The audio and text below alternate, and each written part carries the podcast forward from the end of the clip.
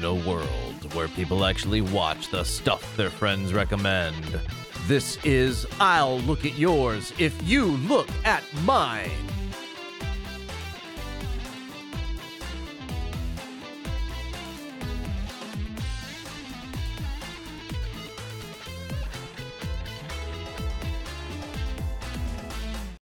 This is Andrew Kaplan again, calling from the collection agency. Message two.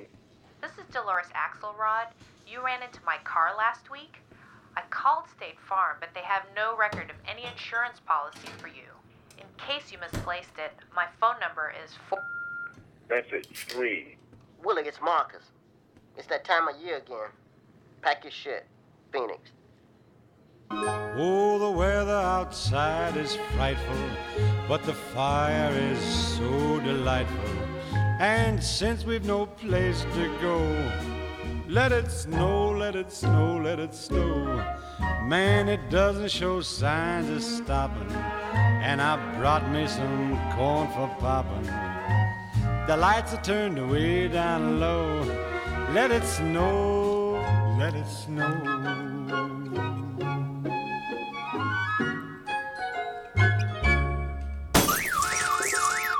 Jesus Christ! Can you maybe keep it together for just 10 minutes? You know, while this is recorded and airing after Christmas, um, that's okay because this movie, hear me out now, is like the hair of the dog for your Christmas hangover. We'll get you back on your holiday feet just in time to ring in the new year. Greetings, lookers! Welcome to this edition of I'll Look at Yours If You Look at Mine, the podcast that's one part movie discussion, one part game show where we never know what we're watching next. I'll be your host, Ben Mitchell, and you can find me on Twitter and most social media with the handle at Red Hen Media One. Just look for that red hen icon. And our theme for Series 6 is The Good, the Bad, and Tis the Season, our daily double mashup of good, bad movies and Christmas movies. And today we'll be discussing Bad Santa, um, that currently is streaming on Pluto TV. But if you have access to either the unrated version, which is called Badder Santa, or the director's cut, I highly recommend watching those versions. So I guess we could call it a belated Christmas gift. Uh, I didn't capture any sound clips with chewing, though there were plenty to choose from. Uh, this movie was a chewing sound assault on the ears. So I'm just going to go ahead and apologize to Devin now. Speaking of which, I'm here today with my distinguished co hosts who are likely talking behind my back. So uh, why don't we join their conversation already in progress? Hey, gang.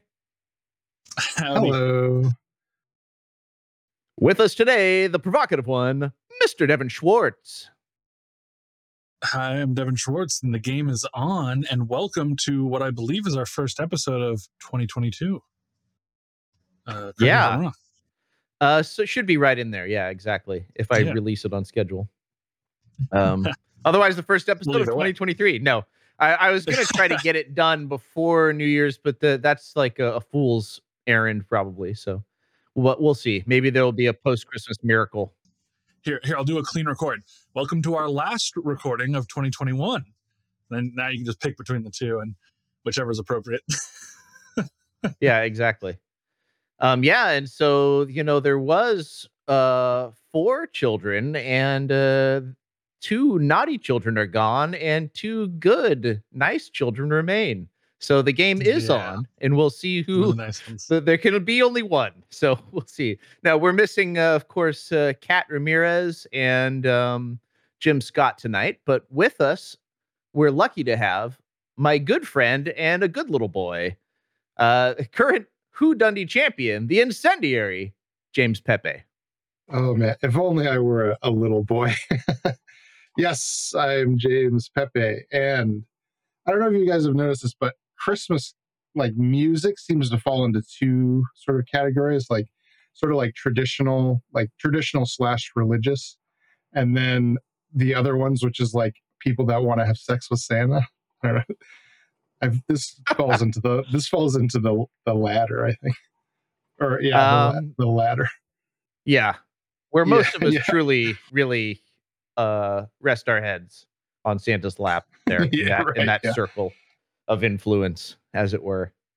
Yeah. Um, so welcome, guys. Thanks for um, being with me on the day before. We're recording this the day before uh, New Year's Eve, right? Indeed. So you guys have any big New Year's Eve plans? Plan to work. I'll be at work as the clock turns over. Oh. So oh, that's Yeah. That's so such a uh, kind of uh, what's what's the word I'm looking for? Dystopian way to Yeah. kick off the new year. In the time, the par in the parlance of our times. Yeah, I'm I'm a, the main character of a Christmas movie before the halfway point when you like realize the meaning of Christmas. I'm just at, at work when I'm you know instead of being with my family, Humbug. just always working. Right, except you're not like fabulously wealthy. yeah, that's the only difference. Yeah, right. Yep. We got to put more and more twists onto Dickens' uh, story. To Keep freshing Yeah, it up. yeah. So, yeah. Okay. Well, um, why don't we see if there's speaking of uh, dystopian? Why don't we see what's going on in the world uh, by looking at some headlines? Extra, extra! Extra, extra! Read all about it! Okay, Devin. Um, what did you find today in the news? So I found some some breaking news here. Uh, malls across America hire same bargain Santa and elf. Get robbed days later. No common thread discovered thus far. Right? Yeah, right. Therein lays the yeah. Nobody catches them. Yeah, after like the the third or fourth time. It's the perfect crime. Don't hide their names or anything about their identity or try to be stealthy in any way. The perfect crime. Yeah, I wonder what would have really been lost if this had been like their second attempt at doing this rather than their seventh. yeah. Not sure. I guess the washed upness of the main character, perhaps. Yeah. Yeah, yeah, exactly. Somewhere, somewhere, their decision was made. I'm not sure if it was the right one or not. Very well, you good. wouldn't Uh, have you wouldn't have Bernie Mac cracking the case wide open. oh yeah, it requires the keen, uh, Batman-like detective skills. yeah, right. Of a of a cop of a mall cop. yeah, of a constipated mall cop. That constipation theme was just ongoing. Um, yeah. So, what? Any anything uh, stuck in the in the tubes of the daily news there, uh, Pepe? No, I found this ripped ripped straight from the headlines. Um, uh, you're right. Yeah. Uh, movie movie makes bold claim that people who look different from you are funny.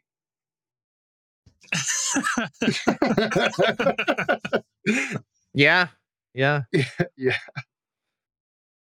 Seventy-five percent of people agree, according to Rotten Tomatoes. Oh, you guys looked that up too? Yeah.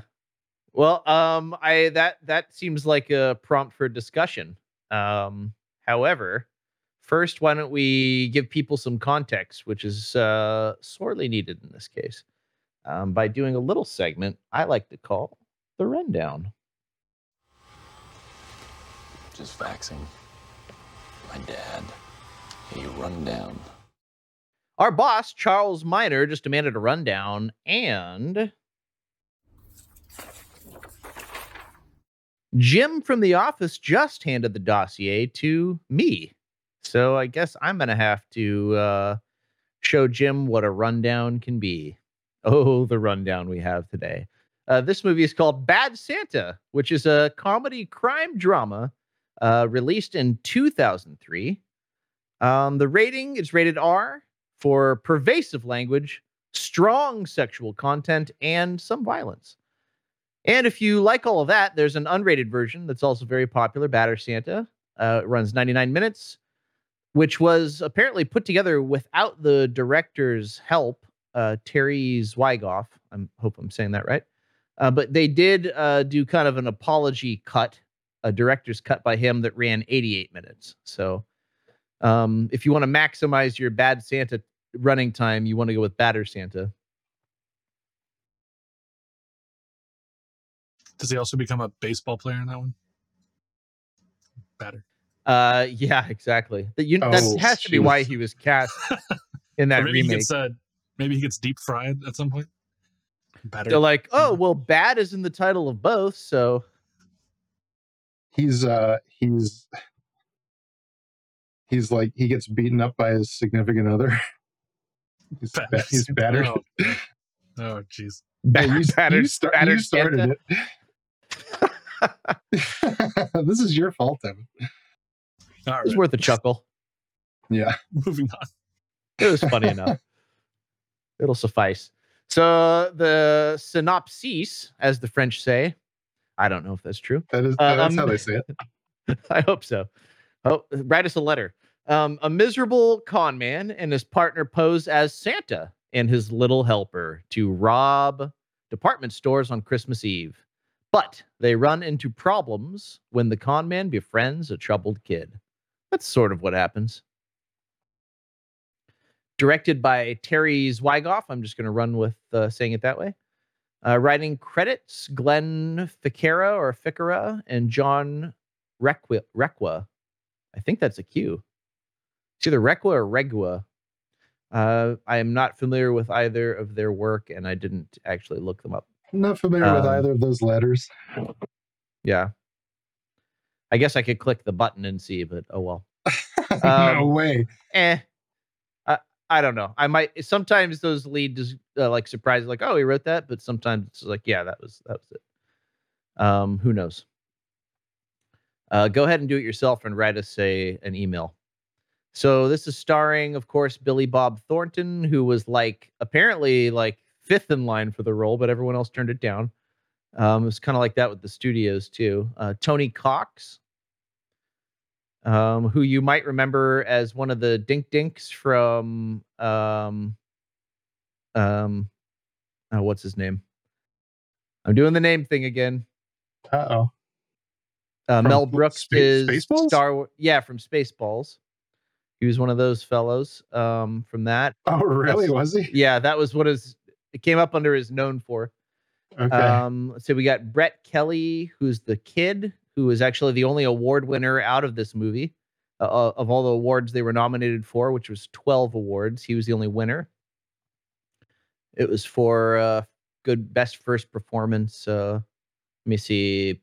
The PFCS award, best performance by a youth in a lead or supporting role. Um, and then he kind of worked a couple more times after that, and then he was in the sequel, of course. Uh, Lauren Graham, who I don't really know from other stuff, but she was great in this. Uh, Lauren Tom was in a few things. Bernie Mac, we know from the Kings of Comedy fame and um, R.I.P. Bernie Mac. And John Ritter, who this was his last performance in a Yeah, feature John film. Ritter. And R.I.P. John Ritter, also tragically gone too soon. And then a notable uh, role by Ajay Naidu from Office Space, which was a, a movie that's very close to my heart. And Cloris Leachman does a notable and memorable turn as the grandma who let me make some sandwiches is her Yeah, man. catchphrase line. Cloris Leachman, so As the- great. Uh, also, also now tragically gone very, very recently. Cloris Leachman as the only character she basically ever plays. She's always just like crazy grandma. And she does it really well. I'm She's not good at knocking it. She does an amazing job. She did yeah. it for like 30 years too. Like she's been doing Yeah. that thing for a long time. Yeah, it was like funny when she was like 50 and doing it, and then she actually like became a grandma. Yeah, there was some like Halloween movie my wife threw on that was very like old, like, you know, 4 3 straight to TV cable like movie. I'm doing scare quotes. It was probably filmed on video. And sure enough, the crazy grandma was Cloris Leachman. I couldn't believe it. I couldn't believe it. Nice. I was just gobsmacked. Um, Ethan Phillips plays the kid's jailbird dad. I had to include him because uh, he's Neelix on Star Trek Voyager. Um, and I'm a Voyager really? fan. Oh man. Yeah. Yeah, yeah. So if you have his face in your mind, yeah, imagine some makeup on him, and there's there's your Neelix. I recognized his voice, but I couldn't place him, and that that's exactly yeah. Okay, that makes sense now. Yeah, it's totally him. Yeah, you won't be able to unsee that one. Um, some trivia. this is kind of sad and dark. Billy Bob Thornton has said that he was genuinely intoxicated during some of the filming. So method acting, I Wow. guess.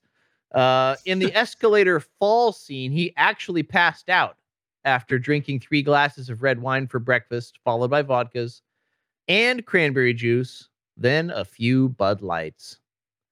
If I drank that much, I would probably die of alcohol poisoning. But uh, you know, you, they say you have to have your uh, um, what is it? You build up uh, an immunity to it over time. What Yeah, is it called? tolerance. Yeah. Yeah, you're tolerant. I see. I don't even know the word for it. I'm not. A, I'm not. A, I can't. I'm not good at drinking. I like being drunk. I'm just not good at drinking. just it's not a like the- skill I am good at. You're like the guy in an airplane who has the drinking problem. You just can't get it into your mouth. Basically, yeah. That's that's my problem. Yeah, I just can't do it.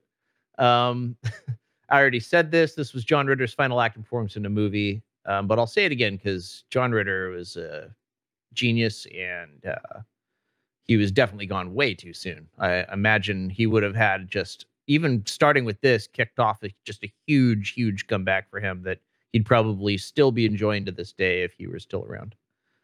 Um, the this is a funny one. The Czech Republic's title for this film translates as "Santa is a pervert." Um, so. Okay. That's yeah. just kind Nice. of a, worth a chuckle, right? Uh, throughout the film, there are several hints to Bernie Mac's character having chronic constipation. I did notice he eats oranges, mixes stool softener into his drinks, etc. Yeah, the Gotta chewing. We'll get to that, Devin. Yeah, I know. I you you came to mind instantly, and the salad scene too. Already haunting me. Are oranges a constipation cure? I didn't know that. Fiber. They got a lot of fiber. Yeah, Oh, that's why they have oranges on the Metamucil thing or whatever. Um, so the word Oh. fuck and its variations are used 159 times in the movie. The word shit appears 73 times amid a total of approximately 300 profanities. So, um, if you enjoy that, uh, the colorful use of the English language, you'll probably enjoy that. The unrated version of the film furthers the record for the most profanities in a Christmas film. Uh, so they just broke their own record, I guess, is what they're saying, including 170 uses of fuck, 74 uses of shit, 31 uses of ass, 10 uses of bitch, and uh, one use of bastard, and a partridge in a pear tree uh, in variable forms. So uh, good for them. They they hold that award. Uh, why, why don't I actually ring that up? Just barely, uh, just barely squeaked out on, uh, just barely beat uh, "It's a Wonderful Life" on the profanity. Yeah, right. Just edged them out of that one. Yeah, just yeah, it was it was edged out. close. It was close. You know, they had And to. Uh, another- Uh, I was going to say another. I have another fun fact about uh, profanity in in Christmas movies. Uh, just because we're not going to talk about it this season, Home Alone. Uh, Joe Pesci almost didn't take the role after he found out that he couldn't curse on in the movie, and the director was the one who talked to like talked him into it and told him like like taught him to do the shibba fribba shibba thing that he does in the movie to like fake cuss basically because he like could not Totally. physically get through the scenes without cussing. Oh, I'm sure there was many outtakes where he just you know threw a bunch of curse words. I in. bet they did a lot of uh, uh, voiceover if he did actually curse on a good take. yeah, You know, maybe. a lot of the time it wasn't always. I I remember him getting hit and doing that, and maybe it wasn't so much close up on his face on a lot of that. But yeah, isn't that what like the the old like Warner Brothers uh, animated cartoons used to do when they cursed? Oh yeah, definitely. Uh, I want to say uh, the cowboy. I forget his name. Oh, Yosemite Sam. guy. Yeah, Yosemite Sam. Yeah, he was the one who did that a lot. I think. Russell freaking Rotten Titten. Yeah, Uh, yeah, the- yeah. One more little trivia note before we move on from our rundown. Uh, the parking lot behind the department store, uh, which is featured in many scenes, is the same parking lot uh, at the Del Amo Mall where Robert De Niro shoots Bridget Fonda in Quentin Tarantino's Jackie Brown 1997, which is one of his most underrated films, in my opinion. Wow. I'll just toss my opinion there. at the behind end. Mall scene. I thought for sure Yeah. you were going to say Jaws. It's funny. I thought for sure you were going to say uh, Back to the Future. It's a very famous mall parking lot in that movie. I think that was in Marin, actually. Oh yeah, in what's Mill John- Valley. Yeah, it was our way in our neighborhood. That's where the Libyans are, right? That's right. Yeah, I don't know how they That's found us. of in that movie. But they found us, Marty. Yeah, right. plutonium. The Libyans looking for that plutonium. Those Libyans. So there's one thing I know about Libyans: they love plutonium. I guess. Yeah, yeah, right. Right, right to us, Libya. Tell us why you need so much plutonium. Yeah, it's a different Libya today. yeah, um, it's I probably know, going to be a different Libya tomorrow, from what I understand. um, so let me give you gamers one that you'll enjoy a goof. And uh, somebody was on the ball enough to notice this one. The one kid that says he wants Nintendo Deer Hunter 3 for Christmas. Um, he says he wants no, Nintendo Deer Hunter 3 for Christmas, but that game is available only for the P. Oh, Devin already knows this. That game's only Yep, available I for the PC. owned- I own Deer Hunter Three. I I'm so glad I included that then. yeah, not a not a Nintendo game. I didn't anticipate you would know that specifically, but I thought you would find it funny. That's that's interesting that you actually know that. through. I No know, right? No QA on this movie? No QA? Seriously, where's the script supervisor? Jeez. Also, back then, I mean, there was virtually no shooters on Nintendo consoles anyway. Like, that you couldn't find a shooter on a Nintendo console because they were going for the whole like family thing. So, like, I mean, other than Duck Hunt, there wasn't like really any shooters. So they wouldn't. They wouldn't. Yeah, have Yeah. it was the only then. game the gun was for. Yeah. That I, I mean, Well- there may have been a, another one, but I don't remember.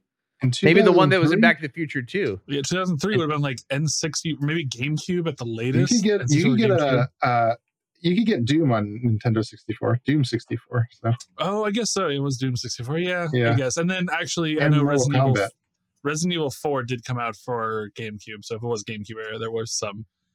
I guess. All right, that's fair. nerd. Jeez. I'm so glad that I I almost didn't include that fact. I'm so glad that I did. Okay. Why don't we figure out um who Who done, it? done it? Oh man, Yeah, this let's is a do that mystery. Yeah, conundrum. Let's figure it out. Who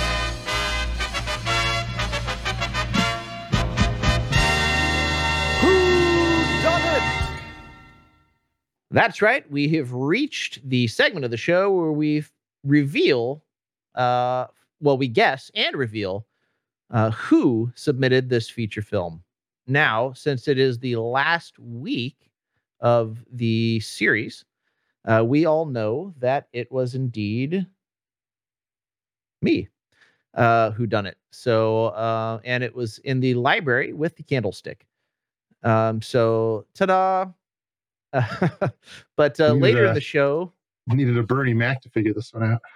yeah, this was a this was a case worthy of Bernie's uh, yeah, right. investigatory skills. Investigatory? I think that's a word. Sure. Yeah. Okay. We'll we'll accept it. The judges will accept it. Great. Um yeah, so um but now that we know who done it, it's time to find out why done it. You say you got some explaining to do. Uh literally the the first movie that popped into mind when this category came up was Bad Santa and probably because it had the word bad in the title, I do admit. Oh that. yeah. That math checks out. Yeah, exactly. So I wanted to I wanted to uh nab that up uh, as soon as I could, and luckily it was streaming somewhere. Although I imagine um the TV version. Did you guys watch the TV version on Pluto, or did you watch uh, one of the other versions? I'm just curious. According to my Roku, it was not on Pluto, so I got the Amazon version. But I don't know. My Roku might have just not known. No, just went the probably Amazon version. okay. It probably um switched out then over the course of the thing. I I have that movie, so I didn't have to stream it. Yeah. Um, and I'm not sure what version I have. I better double check actually. Um, and had you guys seen it before? I had not. I had only vaguely heard of it. Even I, I hadn't really even heard of it. Oh, interesting. Uh, and I'm Yeah. very curious about your opinion on this one because I there's a lot of things mixed up that, with a lot of other movies. Like you were, yeah, like you were, th- like Bad News Bears. well, I was thinking like Bad Fred News Bears. Claus. For some reason, I kept thinking about Fred Claus, which I also have not Okay. seen. And like a couple, there's like kind of a a, a like collection of like you know like Santa. Like I thought it was a movie about Santa, like actual Santa. And so I, that's like where my mind was going. Like, there's a lot of movies about like sort of concept of Santa not being like a great guy. It's like not a uncommon theme. I mean, Even in Santa one of our other movies in that we did on this show. Yeah, yeah, true. Um, yeah. Uh, well, that's interesting. Um, so anyway, for me, I had seen this in the theater when it came out and thought it was hilarious, and I liked the people behind it. And um, it's one of those irreverent films that really pushes the line. Uh, that they were really doing a lot of those in the early 2000s. I feel like this type of fare was like coming into its own and becoming popular. But anyway, it's it's been one of the Christmas movies that uh, I watch uh, during Christmas time. Um, my wife and I both enjoy watching this one together, and it's just uh, for a good laugh. And um, we really like the performances in it as well. And uh, there's a lot of quotable lines, I think. So I was curious what you guys thought about this one because it's one of the ones that I really like. However, I will readily admit that this has some elements that I thought might be off-putting to you. The chewing sounds, for one, Devin. But um, since you said you Yeah. haven't seen it, I'm very curious what your first watch take uh, on Bad Santa is. my overall thoughts were that the core concept of like you know here's here's this mall santa who's sort of a degenerate drunk who's like robbing places like and then meets a kid and it kind of turns his life around that is like a fine concept that's a strong base for a movie i think where it goes wrong the biggest thing it does wrong is that like 90% of the movie is just like he is the worst human being you've ever witnessed. And he's just horrible and unredeemable and horrible and horrible. And then the last like 15 minutes of the movie boom let's redeem him. And it really didn't feel earned. It felt like there was just way too much building up of how just horrible he is. And so that like quick turnaround now he's a good guy seemed really weird to me and didn't quite land the the whole idea. And like he isn't really sympathetic at all. Like they they give him one sympathetic quality the fact that he was abused as a child but it's not really leaned on. And so it's just like yeah he's just horrible and he loves being horrible. And then at the very end oh now he's a good guy. End credits. That's how it felt to me. I can't hear you ben. Oh, sorry, I wasn't stepping on the uh, pedal. Um, I I'll give you everything except that he loved being horrible. I think he just was kind of just horrible, and I don't know if he was wallowing in it so much as just that's his nature. But everything else you said, which is ninety percent of it, I'll I'll take that that that's a valid uh, takeaway. I think. But um, I, I'm curious what Pepe thinks of this movie. Had had now it wasn't clear. You, I'm assuming you've seen this before. But do you I like it? Do you hate it? before. Okay. Yeah, yeah. Um, I don't remember when I saw it before, but I did. I have seen it before. Um, man, I feel really bad because I really feel like we're gonna dogpile on you on this one. Um, I really, really don't like this movie. Um, this is probably one of my least favorite movies I've ever seen. I really, really Oh, don't like- interesting. I chose a good one. Yeah. So bad, bad, not bad, good. Let me uh, switch my ear things in real quick. I forgot to do that. Yeah. Yeah, it- it's um I really can't wait to hear I- what Kat has to say now. yeah yeah. well i know her grade and i'm very confused by her grade but i won't spoil it You know, I I um I I looked at uh, there uh, that people like this movie is like confounding to me, and that people who uh I sort of like go and look at for like second opinions about movies also seem to like this movie at, at least you know they're it's not like they're they don't think it's the best movie of all time or anything but they Uh huh. find some redeeming qualities in it that I just don't see. Um, and so I this so this is only my second time seeing it, I think. And Oh, wow. I Okay. um yeah, I I get the sense that I'm that it's either not working on me or that I'm missing something essential to it that is that's like not letting me kind of crack it. Um, I wonder if this is similar to your feelings at all on the uh um the vampire film that we watched. Not Dracula, the uh, the the the comedy one. The mockumentary. oh, oh what we do in the channel oh, maybe. Well, Is the comedy Mm. similar there? Because I'm I'm curious. Um, No, it's not. I no, it's not. Um, I don't think I the like mockumentaries. I for me they just they just like wink at the camera way too much. They just like and much it's fourth just, wall. Um, yeah, and it's uh it's also just it has like I, that sort of like improv kind of feel to it comes through a little bit too strongly for me. I remember um, you in saying that those movies. before. Well, your your opinion is consistent. Yeah. Um this this movie um well, I guess I could I could give you a whole laundry list of the reasons that I don't like it, but I well, there's three of us here, so great. I know you feel free. Um, okay. because here, well, real quick, let me preface this. So I saw this movie in 2003 when it came out in the theater and had a laugh with it, and it wasn't ever like, oh, Bad Santa is one of my top movies. However, I liked it then, and um, I never have really, you know, put it kind of on the table and dissected it before. You know, it was always just like, oh, here's this quotable line from this movie, and uh, just kind of watched it on TV as it comes up. Um, and it is part of my collection because we ended up watching it enough. Um, so the analysis here will be interesting, and I do fully um, admit that there are they lean into um, pushing the line on as far as like social topics and stuff like that go. Um, so I'll say that. So I don't want to say too much more because I'd rather hear what you what you guys think a- at this point. So go ahead. Yeah, Pepe. so Oh, Oh, okay. I thought Pepe was still uh he was gonna do his laundry list. Uh but do you want to do you have something? Yeah, go uh, you ahead, wanna- Devin. Go ahead. Yeah, go exactly. Go ahead, Uh, Devin. yeah well, well just speaking of like comedy not landing i think that that is kind of the biggest thing for me with this movie is that a lot of the like sort of archetypes of humor that they're going for don't really do it for me so there's like one archetype is like adult man is speaking you know uh, uh vulgar vulgar vul, vulgar vul, what what's the adverb of vulgar vulgarly Vulgarly? Vulgarly? there's got to be okay. Anyway, he is using vulgar language towards a child. If you want to just That's like it out. Yeah, yeah. yeah. Uh, so like one field of comedy, just like man speaks with adult words to non-adults. Like that is one type of comedy that is going for.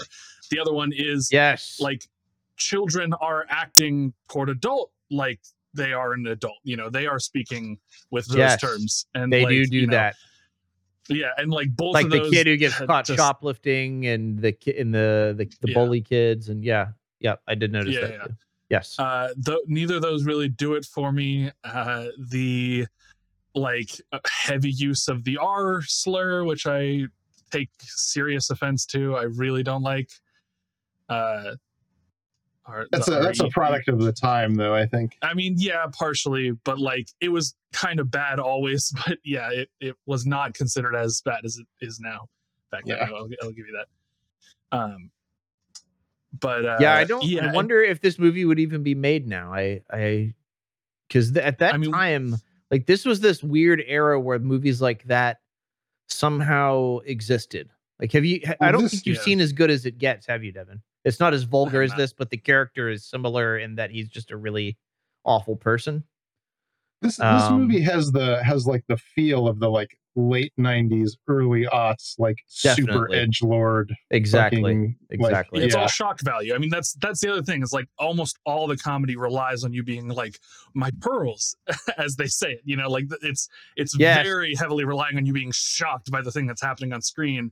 And uh, while it was shocking, it was not in a way that was like enjoyable. You know, it wasn't that the the right type of shock. It was just like, oh, he's saying fuck to a child again.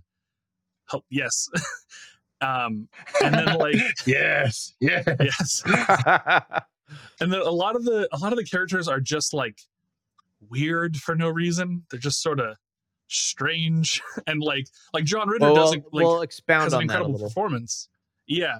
John ritter has an incredible performance but there's a lot of like like just weird idiosyncrasies about his character that are like I, don't know. They're they're not really funny. They're just sort of like okay he's just sort of a sort of a weird guy. And like almost every character's like that. Even the even bernie mac's character like there's no reason for him to have this whole constipation storyline. And it doesn't really land as a joke. It's like kind of ambiently funny i guess but it's like it, it's it's just sort of there, and it's like we just need to give him something to do with his hands in this scene. So he's eating an orange, and now he's you know mixing up some uh, uh, stool softener. I, I don't know. A lot of it was just like I was just sort of confused throughout the entire thing. The the, the scene in the bar parking lot with the guy who assaults him and then the kid saves him Yeah. made no sense to me. I have no literally me. I watched it with my mom. Me and my mom after that scene were like, "The fuck was that?" we were both just like, "What? What was happening there? Was that meant to be a depiction of sexual assault by that man? Was he trying to sexually assault him, or like?" What happened? We just it wasn't explained enough to be What funny. scene are you and talking probably about? I have been don't- anyway. I can't. I in can't. the Um, in the it was the parking lot device. of the bar, he's like stared down by the guy in the bar, and then he follows him out, and he says, "I'm not gay," and then he like attacks him. Oh, that. Yeah, yeah, yeah. It's Okay. very odd. Um, but Yeah, he was those are just some making he was making a reference to uh office space uh the movie in that um oh i forgot to mention the Okay. rewrite of this was done by uh joel and ethan coen are you coen coen brothers I was. fans pepe I or are you not coen brothers to see that. I, uh, shocked and dismayed, actually. To be honest, Uh, on that scene I I love the Coen. No, just the. Well, oh that they again, like, rewrote it I, okay yeah I love the Coen brothers and uh a lot and a lot of their movies. Some of them aren't that great, but um, yeah yeah yeah I was yeah, but like yeah, I was just like, what? How they? How? Why did they get in? Yeah, or uh, yeah, or like I think in the in the movie that the version that I watched, it said that they, that it was produced by them, oh and okay that sort of made some that. sense because yeah because of what's his name, Billy Bob, uh, uh, Billy Bob Thornton is in a, a ton of their movies. Um, and so it made sense that they would be producing it because of him. That's what I said Um, when I like like this creative team. Um, but yes, to answer Devin's point, you have to be willing to ride along with quirky characters because that's kind of their like wheelhouse. Um, have you seen a lot Yeah. of Coen Brothers movies? No, I actually just googled their filmography. I don't They think I've seen a single one. I Ye- think- well, I it would they make a lot more sense to you, like to even like learn like their kind of filmic language. Um, if you've seen some of their movies, this the characterization, those characterizations that you notice that you're like, what the fuck, are like par for the course for them. That's kind of that's one of their things. I Like Wes Anderson has like his like st- like visual style, kind of. You know, this is part of Mhm. their style that they're known for. I have vague recollections of seeing Burn After Reading, but I also remember distinctly being confused by it, being very Oh, confused that by it. movie's so funny though. Oh man, is that a good movie? I don't recall I it being really a comedy. that movie. That's how. Oh, it was how definitely a confused I was. comedy. Okay. Yeah, they pit, pretty much do comedy dramas a lot of the time. Is their maybe their thing, um, but always the quirkiness uh, is uh, it takes the lead, um, which I love. But I mean, I that's okay if you had your reaction to it too, and that's valid too.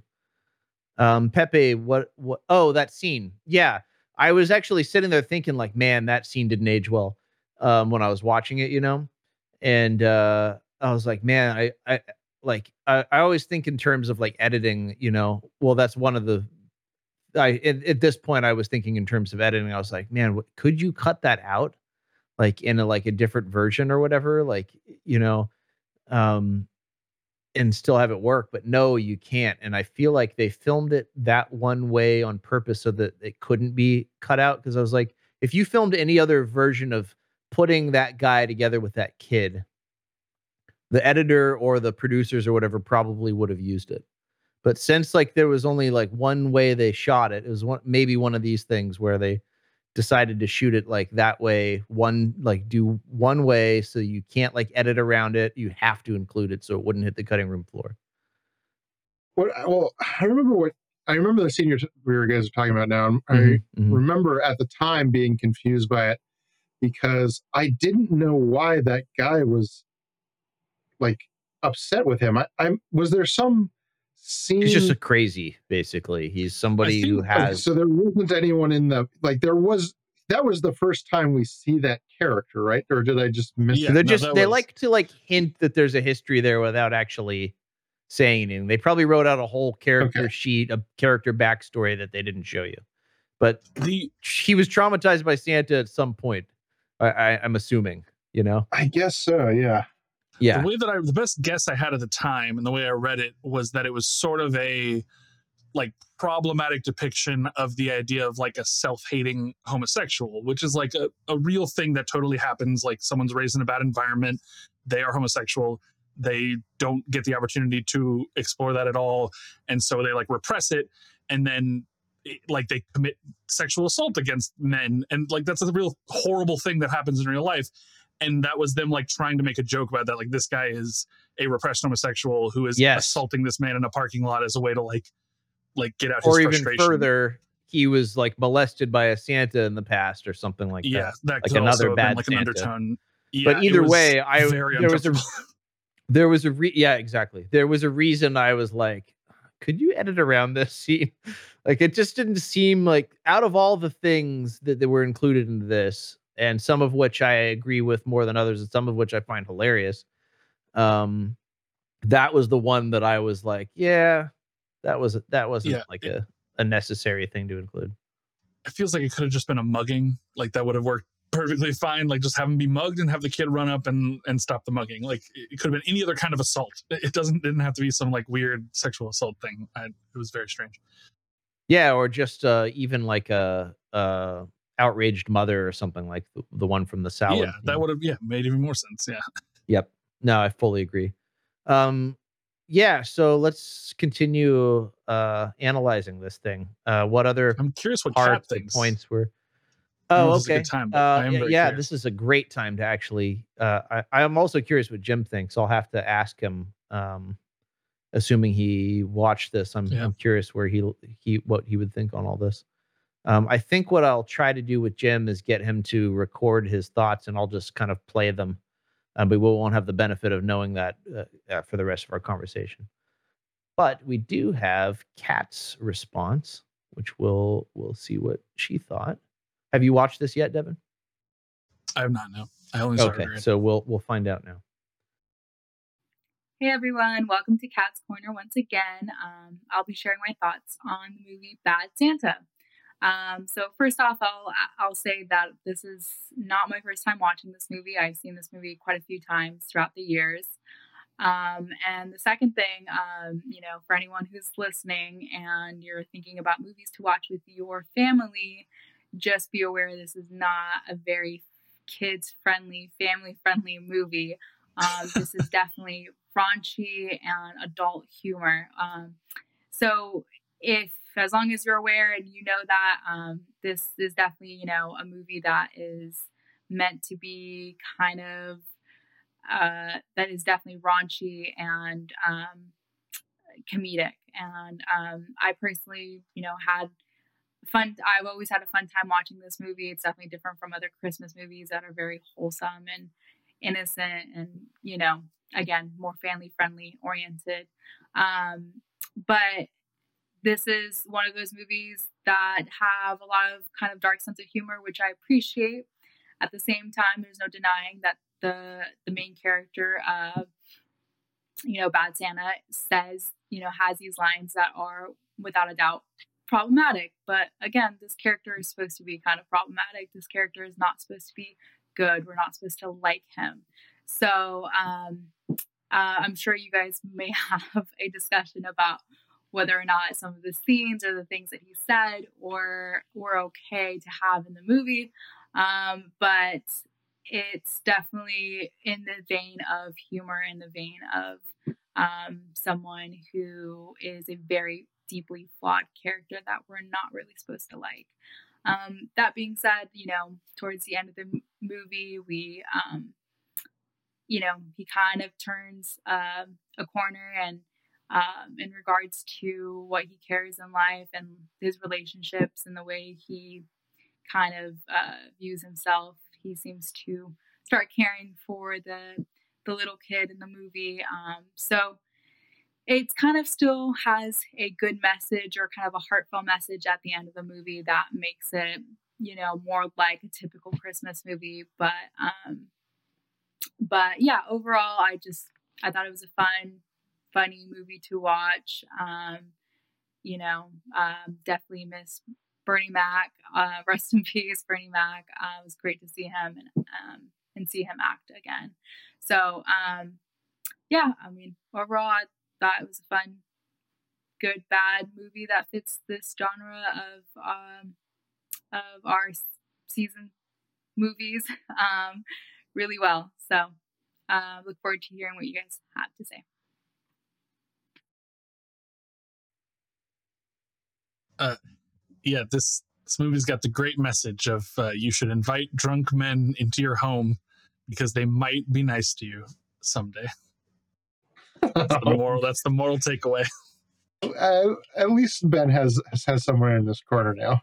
It seems. Um, I That's have true, a yeah. feeling that J- Jim probably also liked the wry, crazy humor of this film.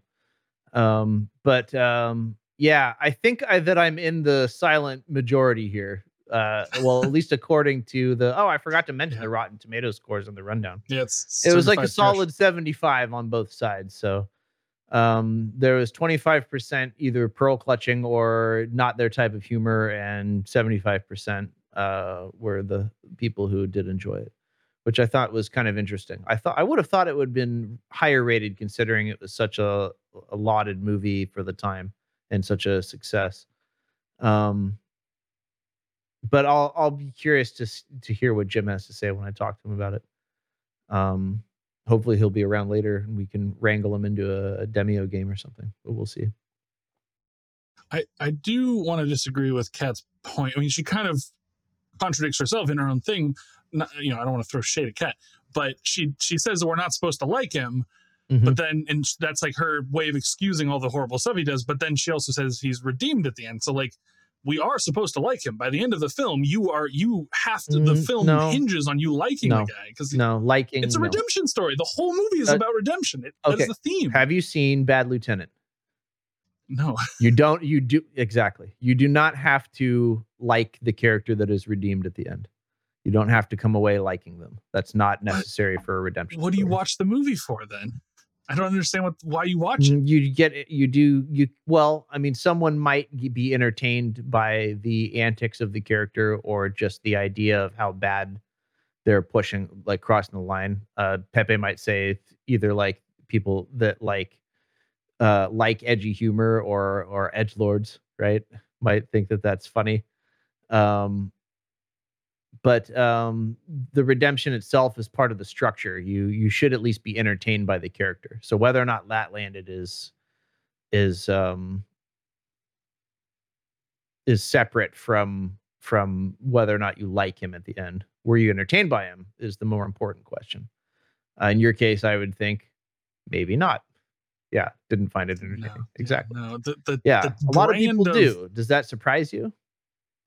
Yeah, kind of. I mean, the just the brand of bad that he is doesn't uh, doesn't seem entertaining. Like, for example, like you want to take another movie about a very different movie, but about a, a evil character, Joker. Like, what, whatever you think about that film, the reason it is fun to watch him be objectively evil is that the the thing he is being evil against is like the system. It's like a system that we see like just horribly oppress him and it's like yeah like yeah what you're doing is wrong and i know it's wrong but also you are you are punching up in a in a way like you are attacking the people who have hurt Mhm. you Okay. whereas in this film we see bad santa just attack ab- absolute innocence at all turns i mean okay sometimes he's he's going he's re- Not all flashing out against the children who are Yeah. who are horrible but He's almost like, Like, chaotic for the most neutral. Like whatever's there, he's going to destroy it, good or bad, basically. yeah Is that chaotic I, uh, neutral? Is that did I did I get that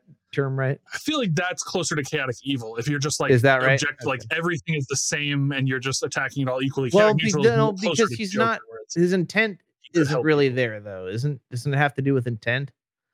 It's just like almost like a force of nature that is just going to like you know like a, a tornado is just going to destroy I anything, guess right? so. Chaotic Well, neutral. neut- neutral characters want to like Let's have a D and D discussion. right? Yeah. Yeah. Let's talk about the terrible uh fucking uh what do you call it? Alignment structure. Alignment structure, exactly. Yeah. That no Yeah, one think- ever quite understands. Like neutral characters want to have like a balance between good and good and bad, right? They I don't know want that. to, Yeah. but aren't they But part they, of nature? think Some of them, they want to like maintain that or something. but if, like- but they may not even be like conscious though. Like you know, a tree doesn't know it wants to maintain things, right? I guess so, but I don't. But trees don't have alignments. Only like sentient Yeah. things have. I think. Um. Oh, okay. Oh yeah. no. I guess you're. No, I I, mean, guess wet, right. tree is a bad example, but like a like I said first, like a tornado or something, like a force of nature or something. You know, Yeah. Well, it's neutral in that uh, it doesn't have an intent, but it's chaotic and can. We got to get to the bottom of this. This we have to be the ones know, that crack this Fuck. riddle. to the Pathfinder Facebook Well, forum. I think I think the first part of it is about intent, and the second part is about the result. Because like, law, like if you're a lawful character, your intent is always to follow the law. But if you're lawful evil, the result of your intent is that bad things happen. So your your intent is lawful, but the results are evil because you are committing evil acts. So like, the intent of a tornado is chaotic. There is no intent, or I guess right? maybe neutral. It's neutral. But the That's result the is evil because it, it so it's neutral evil. But the result it's- can be good if it yeah. destroys the evil wizard's tower or something. It's true. So maybe just the true neutral. chaotic I think part. I think acts Chaotic of God neutral. are all true neutral. Yeah, It- acts of God Yeah. in our Yeah, sense, not yeah, I gods of D and D. no, I think neutral people will want to maintain a bat. Like, I like if think you're there's right. Too much, If you're- there's a too much consciousness bad, they fight against it, and if there's too Oh, much wait, good, they also Really? fight against it. Yeah, that's what neutral characters want. They want like balance. That's what makes them neutral. Some of them do. Uh, the neutral, Anyway. the neutral thing's the the gray area of D and D for sure. yeah, If you just want to mean, like be whatever, just say you're neutral, and then you can like just argue Yeah, that it's right. like that it fits. I mean, So- there's also like atheists in the the fence D and D world, which D&D, doesn't make right? any sense. Wait, what did you say? There's also like atheist characters in the D and D world, which doesn't. I make know, any right? sense. I love that. Yeah, I, I'm not atheist in those worlds because there definitely is like solid evidence of that God's Yeah, right. So uh, you know, I'm Uh, a true skeptic in that I run with the evidence. Um, I was going to say play- the d- neutral characters are the fence sitters of D and D. Am I not wrong? well, I was gonna say I play I play a character who is both true neutral and an atheist in one of our Pathfinder games. Oh, Uh, that's but he's great. also a robot, so it doesn't. oh, really I didn't see a robot. Okay, good. Is this the um the game from uh, Tuesday nights? uh, you're yeah, doing? the second Yeah. edition. Yeah. Pathfinder, Interesting. yeah. Interesting. I want to play that at some point. Um, so let's let's talk about uh, the movie a little bit more uh, before we move on. Yeah, back to this movie. Yeah. now it was important because you know we're talking about Billy Bob's character and where he fits into a D and D alignment.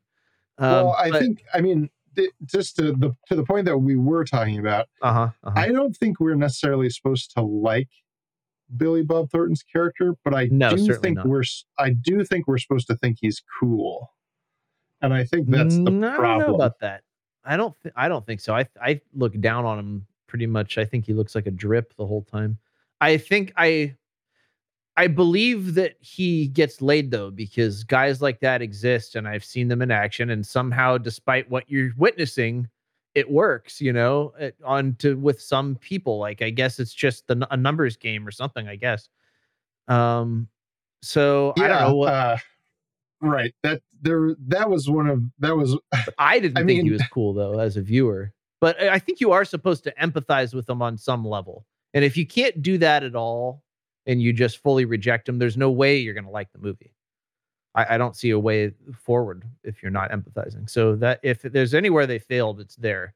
I'm also I am very curious to have you, Devin, specifically you too, Pepe, because I'm curious about you know what what you guys like and why and stuff um like other characters like this like as good as it gets and such have you you've seen as good as it gets pepe right you know maybe you I can speak on the difference there no you I don't, don't remember, remember. okay that's I've- okay I don't remember, but I think all right it's well, I coming you guys have a free a free point there when i put that movie in because that'll be me Well, I think I was going to say that I think um, I think Billy Bob Thornton's character and um, Denzel Washington's character from Training Day are similar.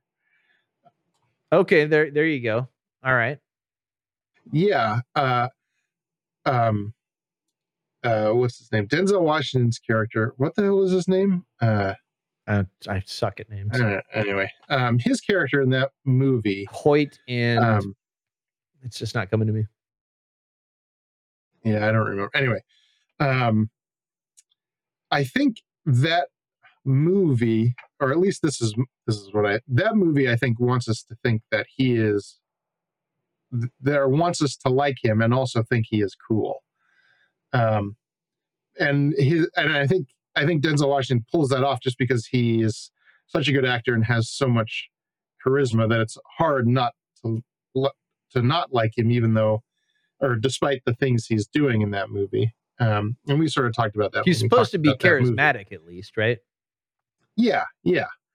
Um, and I think that um, in this movie, uh, I don't think we're necessarily supposed to like um, Billy Bob Thornton's character in the sense that like we'd want to like hang out with him or something like that.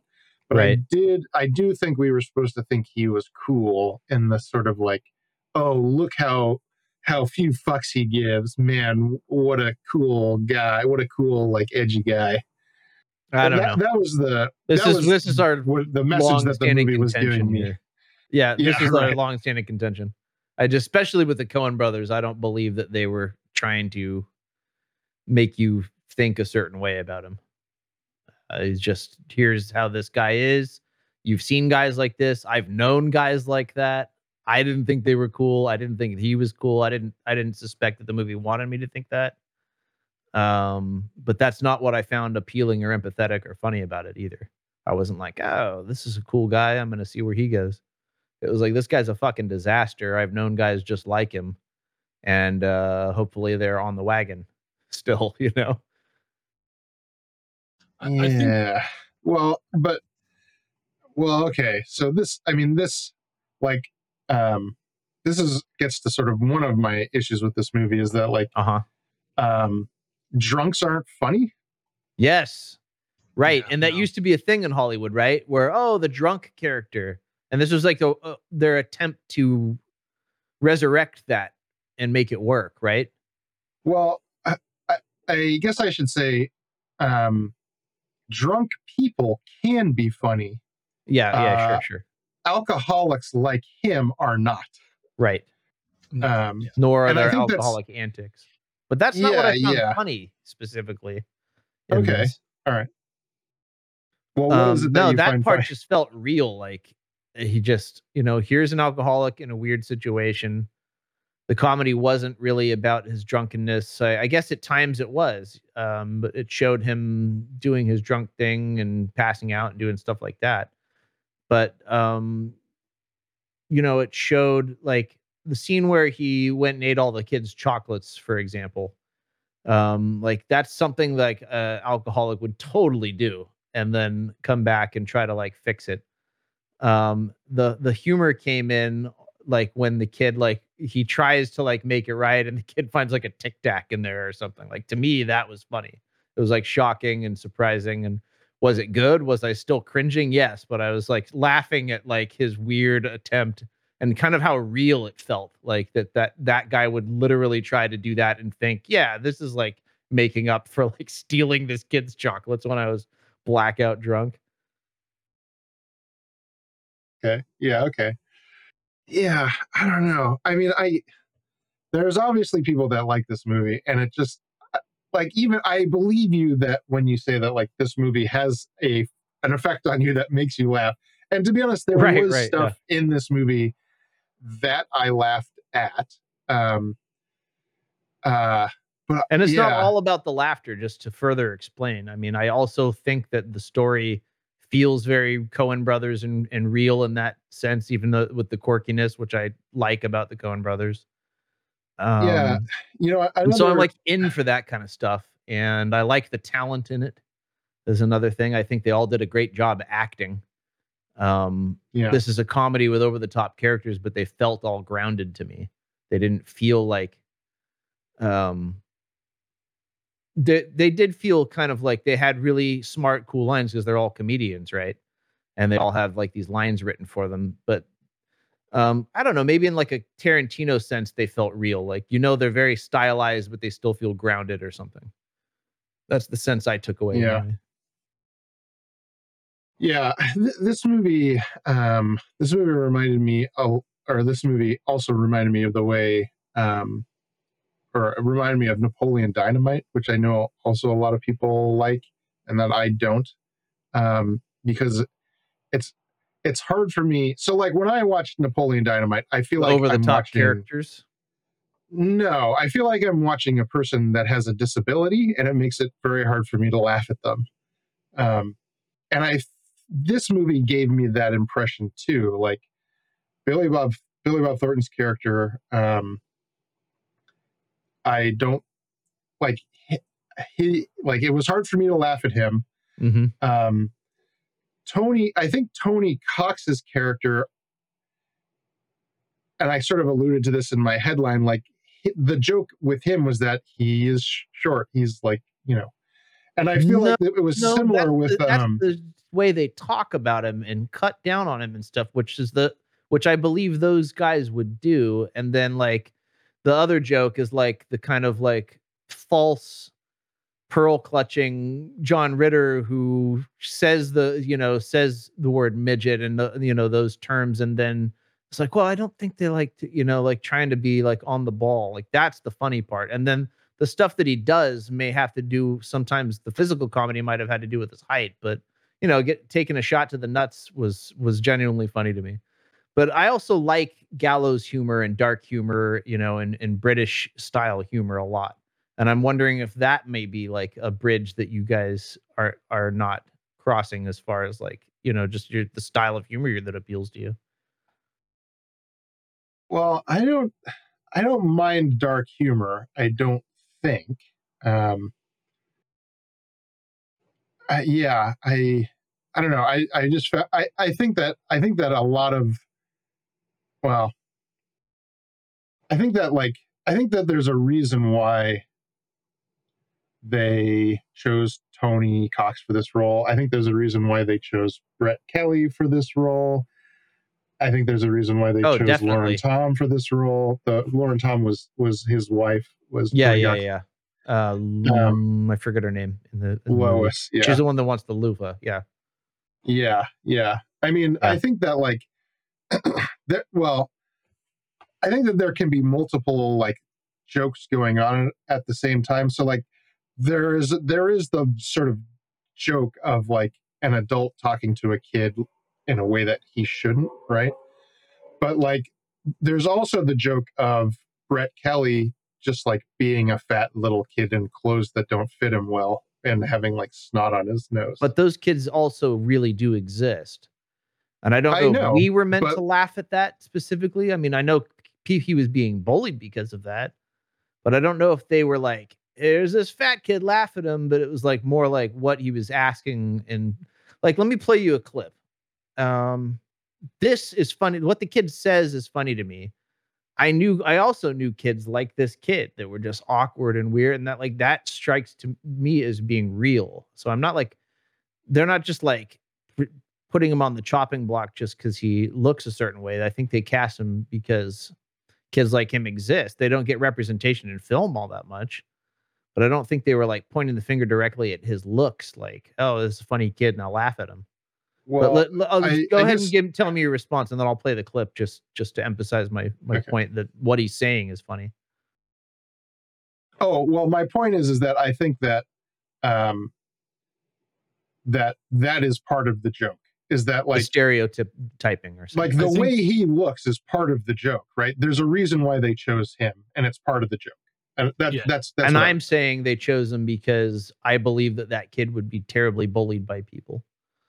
Um, just to just to jump on too i think in 2003 or right 2003 is that when this movie came out yes, that that that that you were supposed to laugh at him i think by today's standards no you wouldn't laugh at him i think in 2003 people would absolutely laugh at a fat kid in small clothes with snot on his nose just because we were less tolerant we were more less tolerant of I uh, think I was laughing at him in a way that was more like, "Yeah, that's so real," rather than "Haha, there's a, a fat kid." but Yeah. maybe that's just me. Um, I found I found so many of these characters just pitiable rather than like I would. Yeah. So anyway, I know you wanted to play something, so go ahead. I no, no, no. I, will actually wanted to hear what you had to say. Uh, finish, finish your yeah. I, well that that was like that was the reason well I had such a negative reaction to this movie. Like it ruined my day. I hated watching this movie so bad because I felt like so badly for these characters. Uh, I I I felt like this movie wanted me to um, laugh at them and laugh at their predicaments, but I just felt I just pitied them because their lives were so shitty. And that's This like, is where the dark humor is failing you.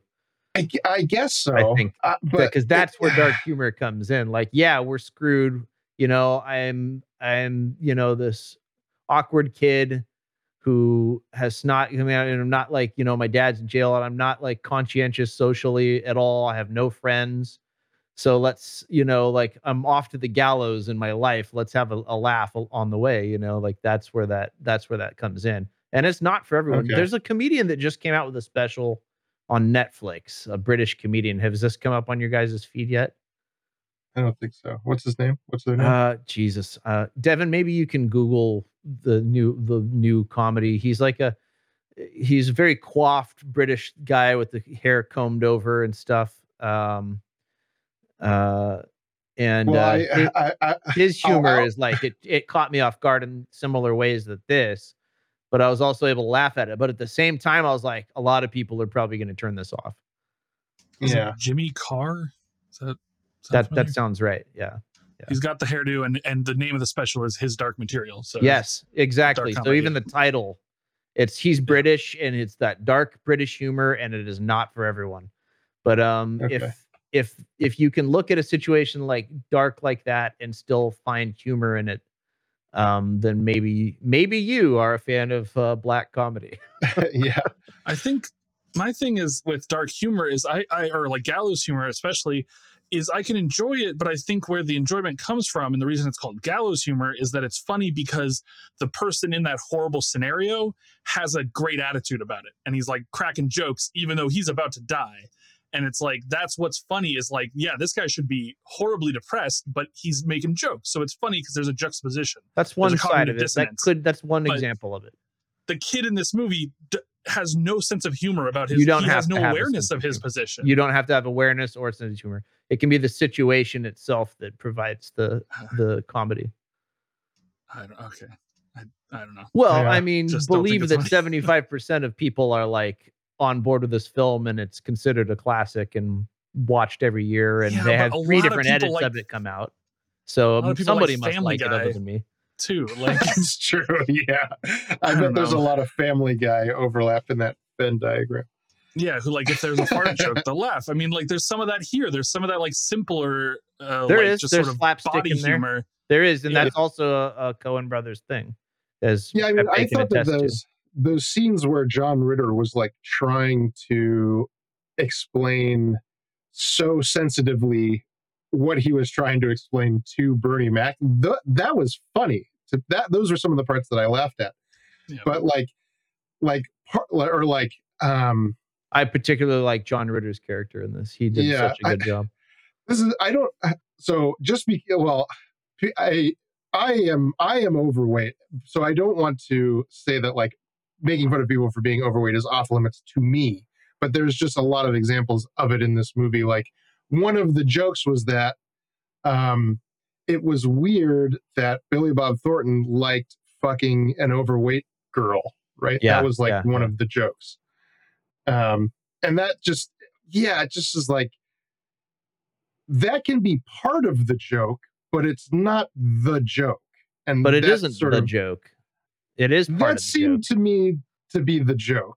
Well, It I- I wasn't guess what you're I right. found funny about it. Part part of the joke was that he walked in on them fucking in the dressing room, but then the the joke sort of became, isn't it funny that this guy thinks that he was fucking a fat chick? That seemed to me to be the joke. to me the joke was that John Ritter focused on that aspect of it. Like he somehow was this Okay, guy alright. who like would profess to be politically correct but really didn't get it almost like Michael Scott. Like he was trying to like like for him it was about that. And so we're kind of like laughing at his awkwardness in that he can't process that that's not really the problem. Like he really didn't like this guy for the wrong Okay, yeah. reasons. He didn't like him for the reasons that we would be like, no, that's not the point. Like the point isn't that he said this joke or whatever to you or or whatever. Like there's valid reasons to fire this guy, but John Ritter's on the wrong on the ball for the wrong things, you know? But he's put off by it and he's like a broken clock or something, you know? He's right that he's a bad guy. Yeah. He's just focusing on these like weird things that nobody else cares about. Um, but but I mean, I I could Okay, s- I yeah. could see your point of view as well. I mean, you know, that's just not the part that I found funny. I found his quirkiness and his and his focus like to be funny. Because I also there's people like him too. So that the realness of it is Yeah. what really still appeals to me. In fact, more so now, I'd say, having become a parent. Um, and I I might have mentioned this earlier. I don't remember. Uh, ultimately, like taking responsibility for someone else's life is a hell of a transition, and that's funny to me too. And the stuff they had in here, what you like have to deal with as a parent, that shit is so true that it like is even more appealing now. And I'll play the line with the kid. I'll play a couple of clips from the kid because he did a real he did do a really great job in this movie. Um, and see without the visual humor if you still find any of this funny at all or true or compelling. So I'm gonna be crashing here. Be just you and me like roommates, you know? Do you and Mrs. Santa have kids? No, thank the fuck Christ. What about the elves?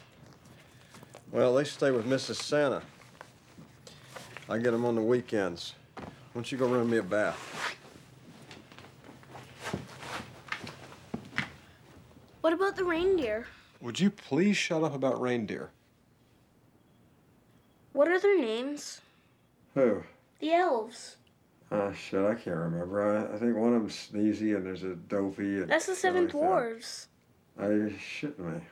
I thought it, I, I thought I was thinking it was uh. I, I don't know. Fuck kid. I just call him, you know, Bub. You know, I call him. I say, hey, Bub or Chief or whatever the fuck. You know, I tell him to make the goddamn toys. The fuck is wrong with you? I can't remember this shit. Does everything with you have to be a fucking test?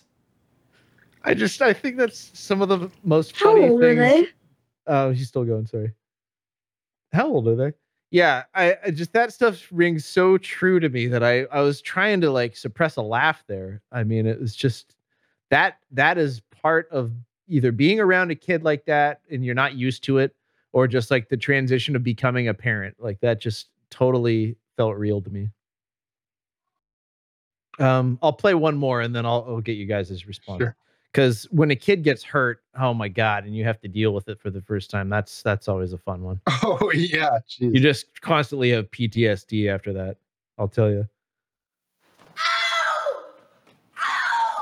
Roger, you're home. Let me fix you some sandwiches. The fuck? Kid, what the fuck is wrong with you?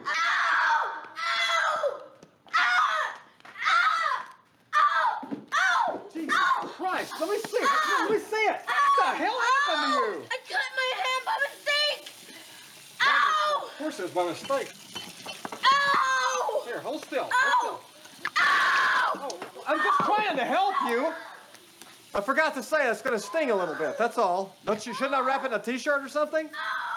God damn it. Oh! Hey, kid. Kid, you okay up there? Need a band-aid or something?